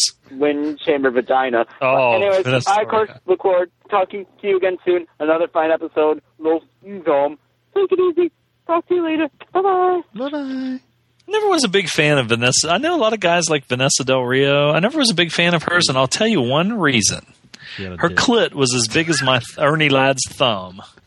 and I found that to be quite horrifying. Yeah, ugh. Yeah, And I I'm not saw- a big I- fan of the en- en- enlarged clit. I saw her. I saw her first in her '80s stuff, and she Yeah, looked yeah. very mannish by then too. Yeah, yeah, yeah. You know. anyway, that was pretty good. That was pretty good voicemail. I love Justin. He's great. Uh, good lord, I just she's got a fucking dick, man. Yeah, it's just there's just too much. There's just too much dick down there for Oh, me. God. You know, if you're going to do that, go full blown on twink. Yeah, tell me about it. Um, let me. I'm, I'm playing these slightly out of order, so I hope I'm getting the right one here. Here we go. Okay. Thanks, Mikey. Motherfucker. Action attraction. Okay. Action attraction. Is the right It's great. Uh, anyway, what's up, guys? This is Aaron from the Death Rattle. Whoa! Uh, sick Aaron, so I apologize if this is Dig uh, it, brother. Sound a little sniffly. Aaron. But uh, yeah, I just wanted to finally call the show and uh, thought Fucking doesn't sound like Aaron though. What I episodes. think he would sound like. Uh, let's see, Switchblade Oh. Sisters. Uh, really glad you guys dug that one, especially Zom, uh, who seemed a little on the fence about it. Uh, I've seen that movie twice now. The first time I couldn't even finish it because Lace was so fucking annoying. He's like 16 and he's got a more Uh, masculine voice than me. fucking whiny bullshit. like bitch for an hour and a half. Uh, no, no. Lace but uh, got to me eventually, I made myself watch it. Uh, sat through the whole thing, and like you guys, I enjoyed it quite a bit. I really liked. Um, I like the characters a lot. You know, I really invested in the characters. I like Lace's character arc. Character arc? Can I say that on Silver and Gold? Arc. Uh, arc, arc, arc. uh, I love I love the whole uh, gang aspect of it. Uh, I don't know. In general, I just like gang movies a lot. So, and there aren't a lot of movies out there that are like Switchblade Sisters. So uh, I appreciate it for that. And uh, just a little bit of trivia for you guys. I'm stomach cramps. You guys may already know this, but maybe the listen- listeners out there don't. Uh, Robbie Lee, who played Lace, she uh, went on to do voice work in Rainbow Brite, actually. and Janice Karman, this is more interesting than that little tidbit. Uh, Janice Karman, who played Bunny, I don't know if you remember who she was. She was basically uh, the most prominent of the lesser Debs, I guess. She always wore this armband like a Nazi. Oh yeah. So yeah, uh, yeah. I don't know. That's just a, a trait of hers Oh. in case you ever decide to go back and watch it. But uh, anyway, Janice Karman provided the voice of uh, Theodore in pretty much every incarnation of Alvin and the Chipmunks uh, since it started up until a few years ago. And uh, also, it should be said, Switchblade Sisters loosely based on Macbeth. Uh, from what I've heard, I don't know. I've never read Macbeth. I'm not up to date on my Shakespeare, so yeah. But uh, I guess I could kind of see that. Uh, let's see, Memphis Heat. Haven't seen it, but I love listening to you guys talk about it. Uh, great, great review, just as I expected. uh, if I were the if I were the director of the documentary, you know, and I heard your review, I'd certainly be uh, very pleased. Uh, yeah, obviously I don't have anything to add to the review, so instead I'll ask uh, a couple of questions. Uh, Oh, no. One, what is it about pro wrestling or wrestling that makes uh, the people who follow it so fanatical? Is it because They're uneducated and fucking is ignorant. it because it's like a secret society and we want access to it, or is it because you know No. we're like living vicariously through the performers, so on and so forth? Nah. Uh, and the second and last question would be: Would this documentary still be worthwhile for people like myself who only had access to uh, like WWF and WCW back in the day, or NWA, depending on how old you are? Uh, for me, it was NWA. Uh, because for me, it wasn't until the internet really that I could watch a lot of Jerry Lawler's old matches, Terry Funk's Jerry matches, Lawler. Mass That Superstars old matches on in other promotions, uh, and the only tape trading I ever did that I ever dabbled in had to do with like IWA and FMW Japanese stuff, like the King of the Death matches tournaments and whatnot. I have that on VHS too. Yes. Those are my two questions. Uh, on that note, this is probably running a little long, so uh, I'll talk to you guys later. Keep up the great work, and uh, yeah, bye.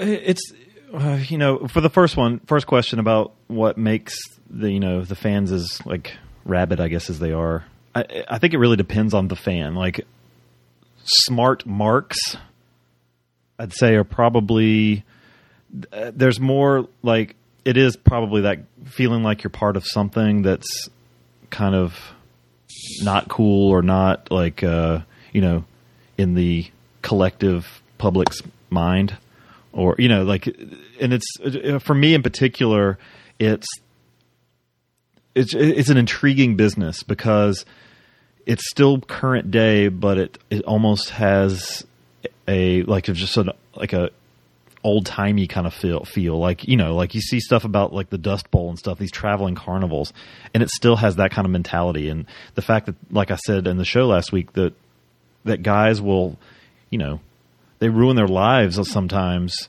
over this business that for a vast majority of the people that ever get into it will never make it it's just it's, it's an intriguing business you know it's It's like us doing this podcast. yeah exactly Ruining Uh, our lives. we're ruining our lives for 53 people, which we've gone up in, in listeners apparently.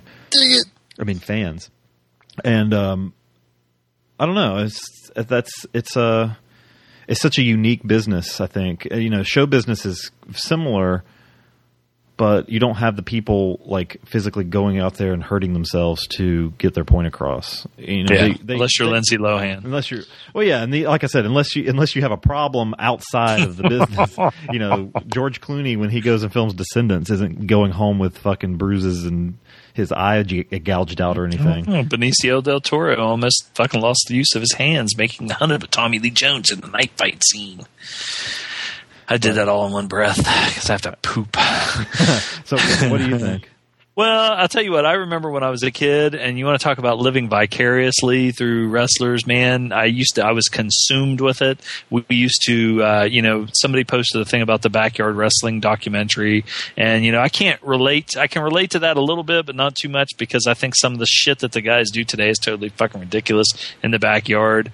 Uh, we used to have some funny matches where we would have like a uh, lumberjack match, and my friends would stand around and. Uh, two guys would get in there and wrestle, and if you went outside the circle, we'd whip you with our belts, which was pretty funny. Uh, and we did. We whipped each other, and it was it's like, oh goddamn, you know, that's funny. But anyway, uh, so, uh, but uh, I used to make up fucking wrestling cards. Like I'd be like, okay, if Mighty Igor wrestled Masked Superstar, and then Blackjack Mulligan wrestled Paul Jones, and then I had Steamboat and um um uh, uh you know and all this shit, and uh, and um was really into it, but um, I don't know.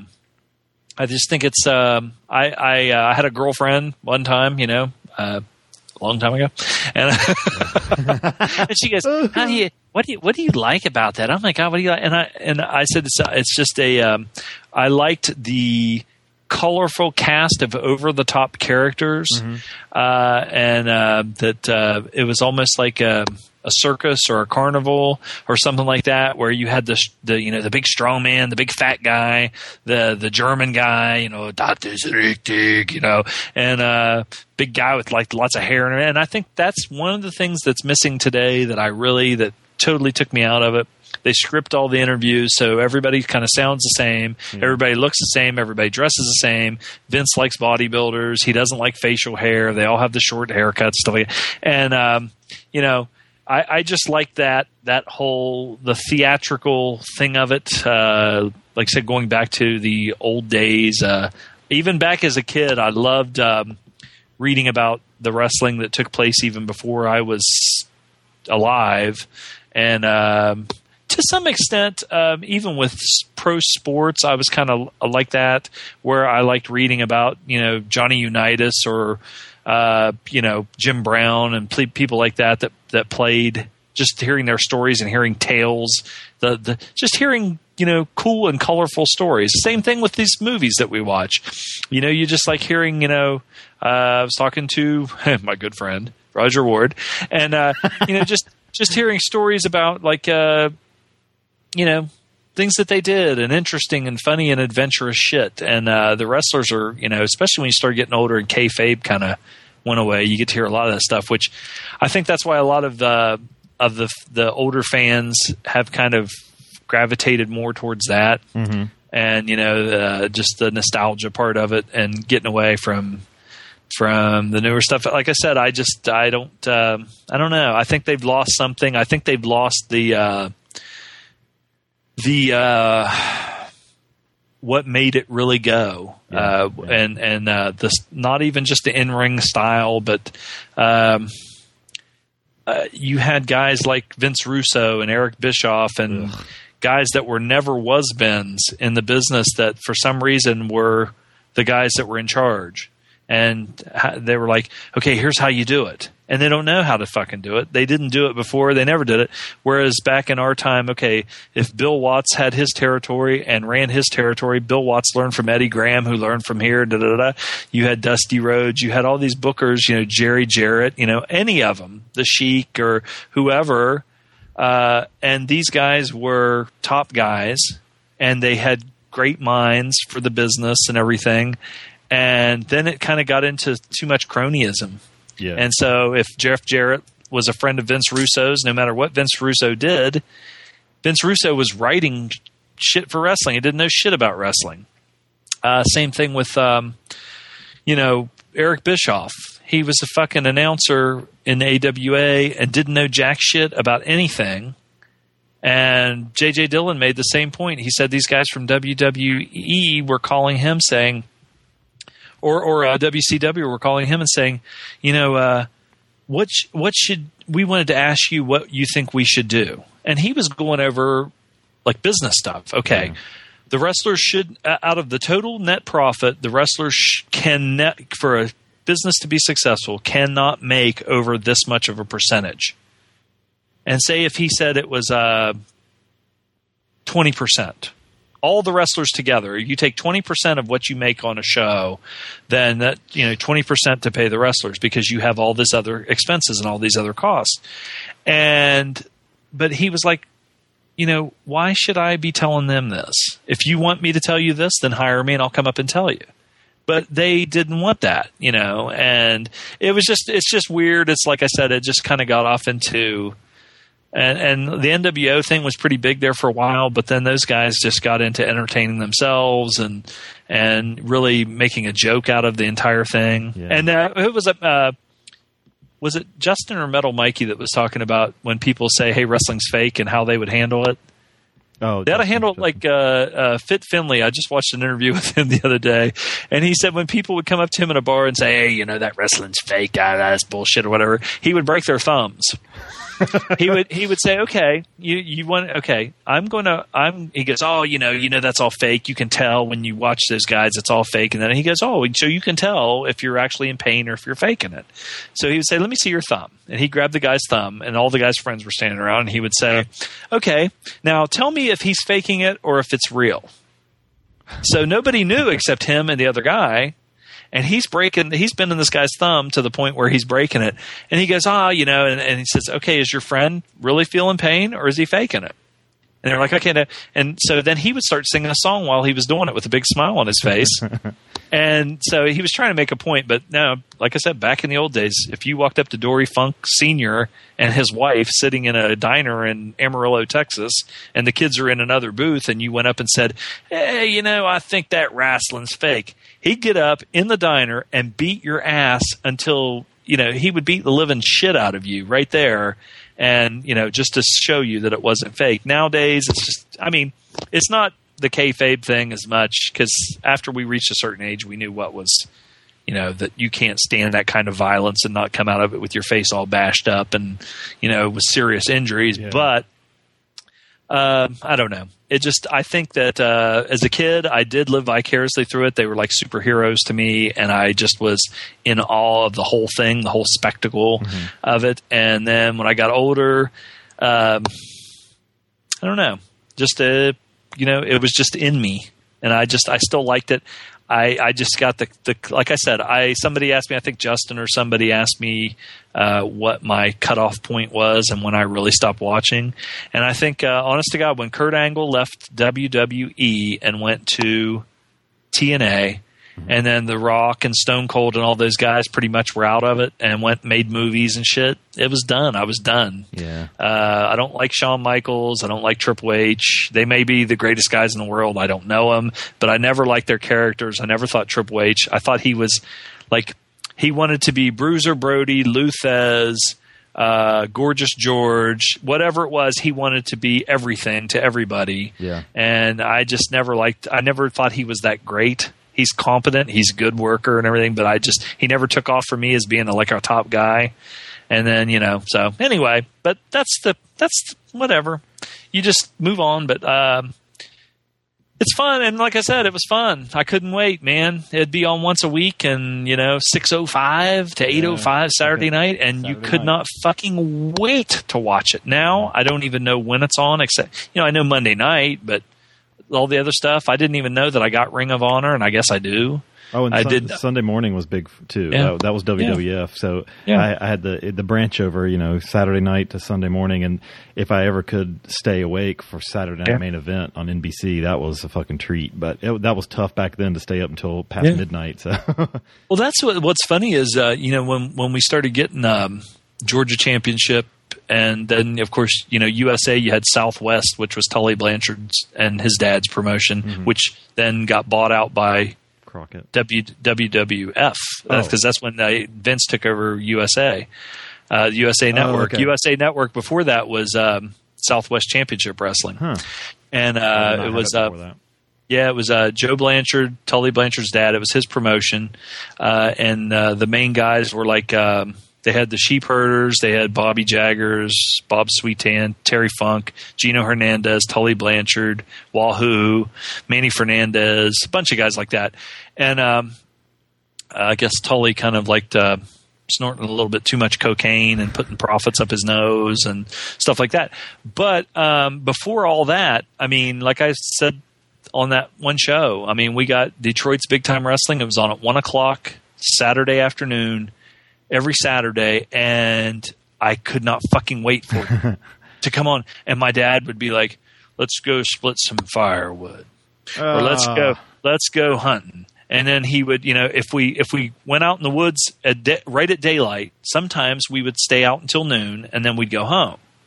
But then sometimes he'd be like, eh, let's just go ahead and we'll we'll stay out until dark. and we'd stay out until or we wouldn't get home until and I swear to God I think he knew that it came on at one and it was over at two and we'd get home at like two. Uh, on the way home he'd have to stop at his friend's house that owned the farm we hunted on and bullshit and I'm sitting there like motherfucker you know but that was just you know you got one show and you got one t- and there was no VHS so you couldn't fucking if you missed it you missed it and uh, I used to get the magazines and shit, and then he'd go in my bedroom and tear them all up and shit when he would be in a rage. It was kind of fucked up. But anyway, uh, yeah, I love the wrestling. I still love it. Uh, you know, there's some guys that I still like. I, I think CM Punk is a guy that that I always kind of because I'm straight edge myself. Even though Will made me drink scotch at fucking. Uh, at a, a sip, take a sip of scotch and pour around. but uh, no, I liked. Uh, I I, I kind of liked his attitude, and Mm-hmm. I, I think he's kind of a. He was not really like a big guy or anything like that, but you know they need to get some guys in there. They had Trevor Murdoch, who you know wasn't Dick Oh, Murdoch's yeah. son, but they kind of portrayed it like he was because he looked like him.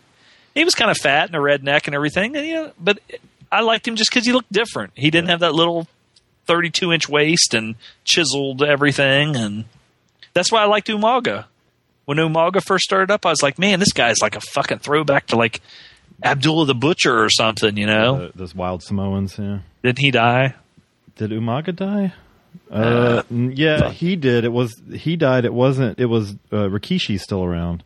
Yeah, Fatu. But they always, you know, anybody that, that becomes popular in WWE, even if like if they're a villain and they become popular, they'll immediately turn them face because they sell more merchandise. If you're a baby face, so it's that kind of sucks, you know. Oh well. Whatever, fuck a duck. Well, we- don't have to spend as much time on the second question, but the he he also asked uh, about if the documentary is good for people that you know were just around WWF and in in, in WCW. I think so. I I honestly I especially think if if you're a fan of wrestling and especially that era, uh, use it as a learning thing because Yeah. that you know wrestling changed. Now everybody says wrestling changed a lot in the '80s, which it did, but it Mhm. changed a hell of a lot in the '90s. Yeah. and if that Oh, was yeah. when you started was you know NWO and the you know wrestling. Now that I'm not taking away from that because they're they're fucking Umaga's name was Edward Smith Fatu. what a boring name. Um, the the um, God damn it! I lost my train of thought. Yeah, so Uh, the, the- you know the, the competition between the two was good because they put out they gave guys chances that would not have otherwise. Like fucking, you know, you wouldn't see uh, La Parca on WCW unless they needed some, you know, some hot like you know crazy uh, action to start the hot crazy Yeah. action to start the the show off. Yeah. And Well, I'll tell you what. I went to see um, in Pittsburgh. Uh, WWE, I guess, has like the contract for what was the Civic Arena at the time. They moved now, and they're they have that new arena. But uh, WCW was up there, and they wrestled at like uh, I think it was like a little college gym or something. It was, it was a good sized gym, or whatever. It was like wasn't like Civic Arena, which was like you know how many thousand people. But um, we went to see it, and of course, the, they had a big sign right on the front door: Scott Hall will not be here. You know, he went into fucking rehab, and we're like, everybody's like, God damn it, because you know NWO was big at that time. So of course, right off the bat, Scott Hall's not going to be there. And uh, but I will say this: at that time, and this was when NWO was pretty hot, and I think uh, we ended up seeing um, uh, Harlem Heat against. Uh, shit, I can't even remember who the fuck they wrestled, but I mean, it was it was a pretty good match, and Sting came out at the end with the crow thing or whatever, which was kind of like Jesus Christ. okay, you got tired of seeing that, but out of every match that there was, and I was never a fan of the luchadors watching them because I thought you know their style was like nothing means anything. They just it's like all gymnastics, Yeah. and they just go from one thing to the next, to the next, to the next, to the next. Uh, they one, had one thing that's cool to me about lucha libre is that you don't have to tag. That if your partner, if the, if your partner, if the, his two feet hit the floor, that's a tag, yeah. which is But, pretty uh, cool. it, it was um uh, when we went and watched it and like i said i was never a fan of like the luchadors you know but when we went and watched it the most entertaining th- match the, the as far as how the crowd reacted and as far as me watching it was the fucking lucha libre match because all the other guys were just these big plodding guys like the the giant was there kevin nash was there he couldn't do shit the giant's so big he can't do shit there and uh, like lex lex luger i think it was uh, harlem heat against lex luger and somebody. But Luger's real slow compared to those, and those guys were just bing, bing, bing, bing, bing, bing, bing, bing, bing. They were fun to watch. But as Eddie Graham would say, never draw you a dime. they would say uh, like, uh, We we went to uh, a we went to a, a a place this week that sold empanadas and tequila. That's all they have on the menu except for some drinks. Nice. And uh, but they had uh, some kind of It's lucha shits. libre television show on on the TV. It was pretty cool. But I saw La Parca. He's wearing a fucking Superman crest on his chest right now. that fucking Well, guy. um, my sister had uh, like I guess like Dish Network at one time, Uh-huh. and I fucking was just over at her house, you know, hanging out, bullshit, and talking and everything. And she went upstairs, and I was flipping channels, and they had like uh, it was I don't know if it was AAA or EMLL, uh, you know, because there was two different promotions in Mexico that were really big, and uh, I was like, holy shit! And I I was, but then I thought somebody told me that that it wasn't on. I, I guarantee it's on the dish somewhere. You well, know, but TNA eh, does something with e, with uh, one of them with AAA, I think. Well, yeah, because like you said, Jarrett's the fucking champ down there. so dumb. All right, uh, I just said all right. Let's uh, let's move on from that. Thanks, Aaron. Uh, yeah, check out his uh, deathrattle.net, and he actually writes for the Gentleman's Guide blog. So ggtmc.blogspot. Aaron gets some good interviews too. I think he, did, uh, you know, uh, Lord Wes, and uh, uh, what the fuck's his name in real life? I don't even know. Uh, whatever from uh, Road Warrior. Yeah. Uh, All right. yeah. I said all right. Next voicemail. God damn it. God damn it! Now you're fucking drawing attention Hey to guys, it. the Cinematicus Justin again. Not Oh, I meaning to one. once again infiltrate your voicemail and overload it, but I just want to Oh call 'cause I my just got done fucking God, is that Conan the Justin Barbarian again? On both of your guys and Mikey's request, a few others. And I gotta say, I'm with you guys. I don't, I don't know why people don't like this movie. I mean, but I can understand why, but it's just I don't see the hate. I thought it was really fucking fun.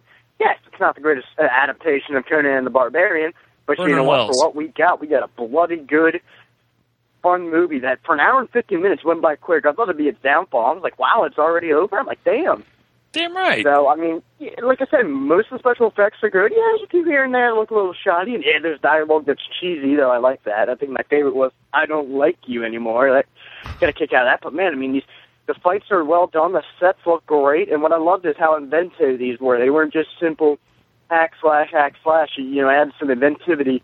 I don't even think that's a word. What the fuck? Anyway, it added some creative uh, set to it. You know, creative crap. Um, you know, I'm blanking now, but like for example, near the end, I'm not gonna spoil anything, but there's that you know kind of that big like turn rail that's you know that kind of fighting on it's going all over the place. It's really awesome. Uh, Rose McGowan looked a little weird, but still strangely fuckable. yeah. But, Nah, but yeah, no. too much forehead. But yeah, yeah. Ugh. I don't, like know. that I at all. Like, I'd, I'd still do it. I, I would. Ew. So, but yeah, I mean, I had a lot of fun. I like Jason Momoa. I thought he wouldn't be good. I even like the the person who played the young the kid who played the young coon. I, that that could have been it's like the first twenty five minutes or so, mm-hmm. and that could have sucked. But the you know the normal child actor just wouldn't have done good. But you know he was good, and I don't know if he had a good stunt up or not. But if he didn't, he handled himself well when it came to the action of flying around and all that shit. So I mean, it's really bloody. It's really good. And Leonard Loaf said when he was watching Fright Night, you can play the uh, spot the 3D effect, and you get spotted a few times in here, especially with the sword directed right at the camera. But you know what? I had a lot of fun with this, and if anybody was kind of doubting, but you, doubting this movie, but do like you know swords and sorcery type films and all that, you're gonna get a kick out of this one. It's a lot of fun. Check it out. All right, guys. Bye. Later. Check out Who Conan. that? Yeah. Never heard of him. I don't know. That fucker's pushing his luck this week. I'll tell you that. Uh, oh, uh, and we did. We did. That was the last voicemail. We did get one from uh, Paul from the UK, but uh, Paul, your voicemail was very quiet, and it cut off right after you said who you were. So, Yeah. didn't- so maybe want to call back in or send us a send us an MP3 in the uh, in our email. So, Paul's great. Which Paul was it? Paul from the yeah, it's great. It's yeah, great. that guy Paul. That guy's Um, awesome. The so that's it. That's it for voicemail. Let Hey, what are we gonna watch next week? we're next week. on Let me write this down. on the request of the large one. Oh Jesus Christ! Now, goddamn motherfucker! What? Oh, go ahead. We're gonna we're gonna do a couple of Mexican sleazy films. I can't wait. It's my Mexican wheelhouse. Sleaze. Mexican sleaze. We're am I that doing. I don't know. We're gonna do a 1991 direct to Mexican video. uh, Ritmo Traición y Muerte. La right, cumbia asesina. Just send me the shit because I can't even fucking know what that is. La cumbia asesina. Whatever. Um, I can't even fucking say or spell that. I but I'll review it. Will watched this one last week, and he said it was very sleazy and very awesome. Nice. So uh, We like sleaze. it's uh, let me read a little bit about it. Carmen, the hottest girl in the neighborhood, has to choose between the gang leader Kumbi, uh, Combi and the corrupt cop Dracula. Shall she pick unbridled passion and poverty with Combi or economic stability and passion with Dracula, who treats her like a doormat? so that sounds awesome. And there's titties and uh, gore and yes. And then we're also going to do uh, a biker film, Los Demonios del Desierto, or uh, Desert Demons. Um, and I believe they might it, there might be a supernatural slant to it. They are definitely Satan worshiping punks in the desert, though, and it stars um, uh, the two Almada twins. If you've never seen these guys, they were like seventy when they became twin cop like cops in these movies, and they're pretty bad, but they're awesome. So so yeah, a couple of Mex exploitations next week. First on the show. I don't know why I took it. Can long. you say that? Mexploitation? Exploitation, definitely. It's a Yeah. definite genre. Ask uh, Robert Rodriguez, um, he- uh, king of the current day exploitation. So if he sends me a goddamn screener, I'll fucking uh, I'll review his mexploitations. Got to get down on getting some more screeners. yes, that was awesome. I want some indie screeners. I want some of you, uh, some of you indie uh, filmmakers that want to get some fucking exposure to send us some fucking screeners, man. I'll review them. I don't give a shit. I'll review them. I'll get the fucking word out. All right, I just said all right. God damn it. Um, Jesus, you know, you honest to God, I never even noticed that you said I'm that gonna notice it every until now. You fucking are just. I have to be very aware of it, so I'm going to stop saying it. if I try Yes. That puppy is white and pure. Give that up for Lent. Fuck Lent. Uh, you know what they ought to give up for Lent? Being Catholic. yeah, Chri- Christianity. Raping. Yeah, I know, I know so many people that gave up shit for Lent and they're not Catholic even. I'm like, what the fuck? Why? Stop. walking around with goddamn dirt in the middle of my forehead, and I'm not giving up anything for Lent because I like to fuck and I like to have fun. and I like and to not in that order. Tacos. Oh, God, I can't wait. Uh, let's. Yes. So thanks everybody for sending us voicemail. Um, Thanks, Justin. Thanks, and to everybody, Emily, and uh, you know all you other people, and uh, call our voicemail two zero six Aaron, three Aaron, nine. bringing it, man. You know what? That was fucking honest to God. I never thought after all we've done 29 goddamn episodes, which is fucking minuscule in comparison to some of these fuckers have been doing podcasts forever. But honest to God, that was a fucking that was the, a surprise, and it was worth fucking. You know, it was kind of it was cool. Uh, I talk to Aaron all the time, and that was the first time that I've ever you know that he, you know I'm glad he called in. Yeah. Don't be a stranger, dude. Definitely not. So I'll plug your shit on here. Vernon Wells played Wez, Road Warrior, Roger Ward, John's best friend. my best Uh, friend. Send us feedback. Uh, voicemail is 206-339-1600 or email to silvergoldpodcast at gmail.com. Yeah. You can send MP3s there too Silvergold, for you guys overseas. Might be a little easier for you. Bring it. Uh, check us out on silvaandgold.com or iTunes. Uh, join our Facebook group. We also, I forgot to mention it last week, we, we started up a Wrestling and Gold um, Facebook group. I'm leaving this one open because I don't figure it'll be as uh, as repulsive Yeah. as our Facebook group. So Not um, as much dick and stuff like that. Definitely not. So if you guys like wrestling, come check out Wrestling and Gold. We're a Um, serious wrestling forum. r- serious wrestling forum. We just post like YouTube videos and just random pictures and just talk, shoot the shit about stuff, and it's fun. Um, yeah, and in our Facebook group, like I said, it's pretty disgusting. So you know what you you know what you have in, have in store. Um, yeah, that's about it. Uh, you got anything else on? Nope. what are you laughing at? Nothing. Oh, farting again. I'm, I'm sure. No, no, no, no, no. Did I say all right? No. Uh, all right, it's time to go get. I just saw it. Get, get what? Giggity goo. Giggity goo. Did you see it? milkshake. I saw the milkshake. Uh, good lord. Uh, And I'll tell you what, if that would be strawberry, that would be fucking awesome. stra- strawberry milk. Oh, it's gone. it's already gone.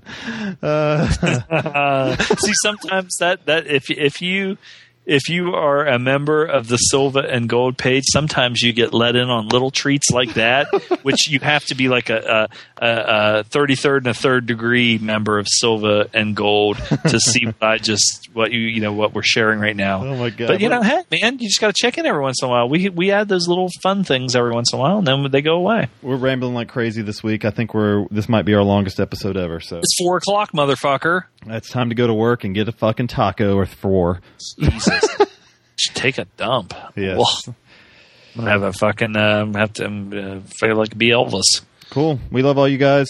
Uh, Zom, if you have nothing No. else, Eh, 'em. that's it. We're gonna go Nothing. shit and make Next. shit. So next week, exploitation madness. We love everybody. Yeah. And until Love then- Vish. we love you, Vish. You racist bastard. Yeah. Sorry, Vish, man. We're not all like that. That's right. Until next week, this is Loaf Oot. Zom Oot. Bye bye. Bye.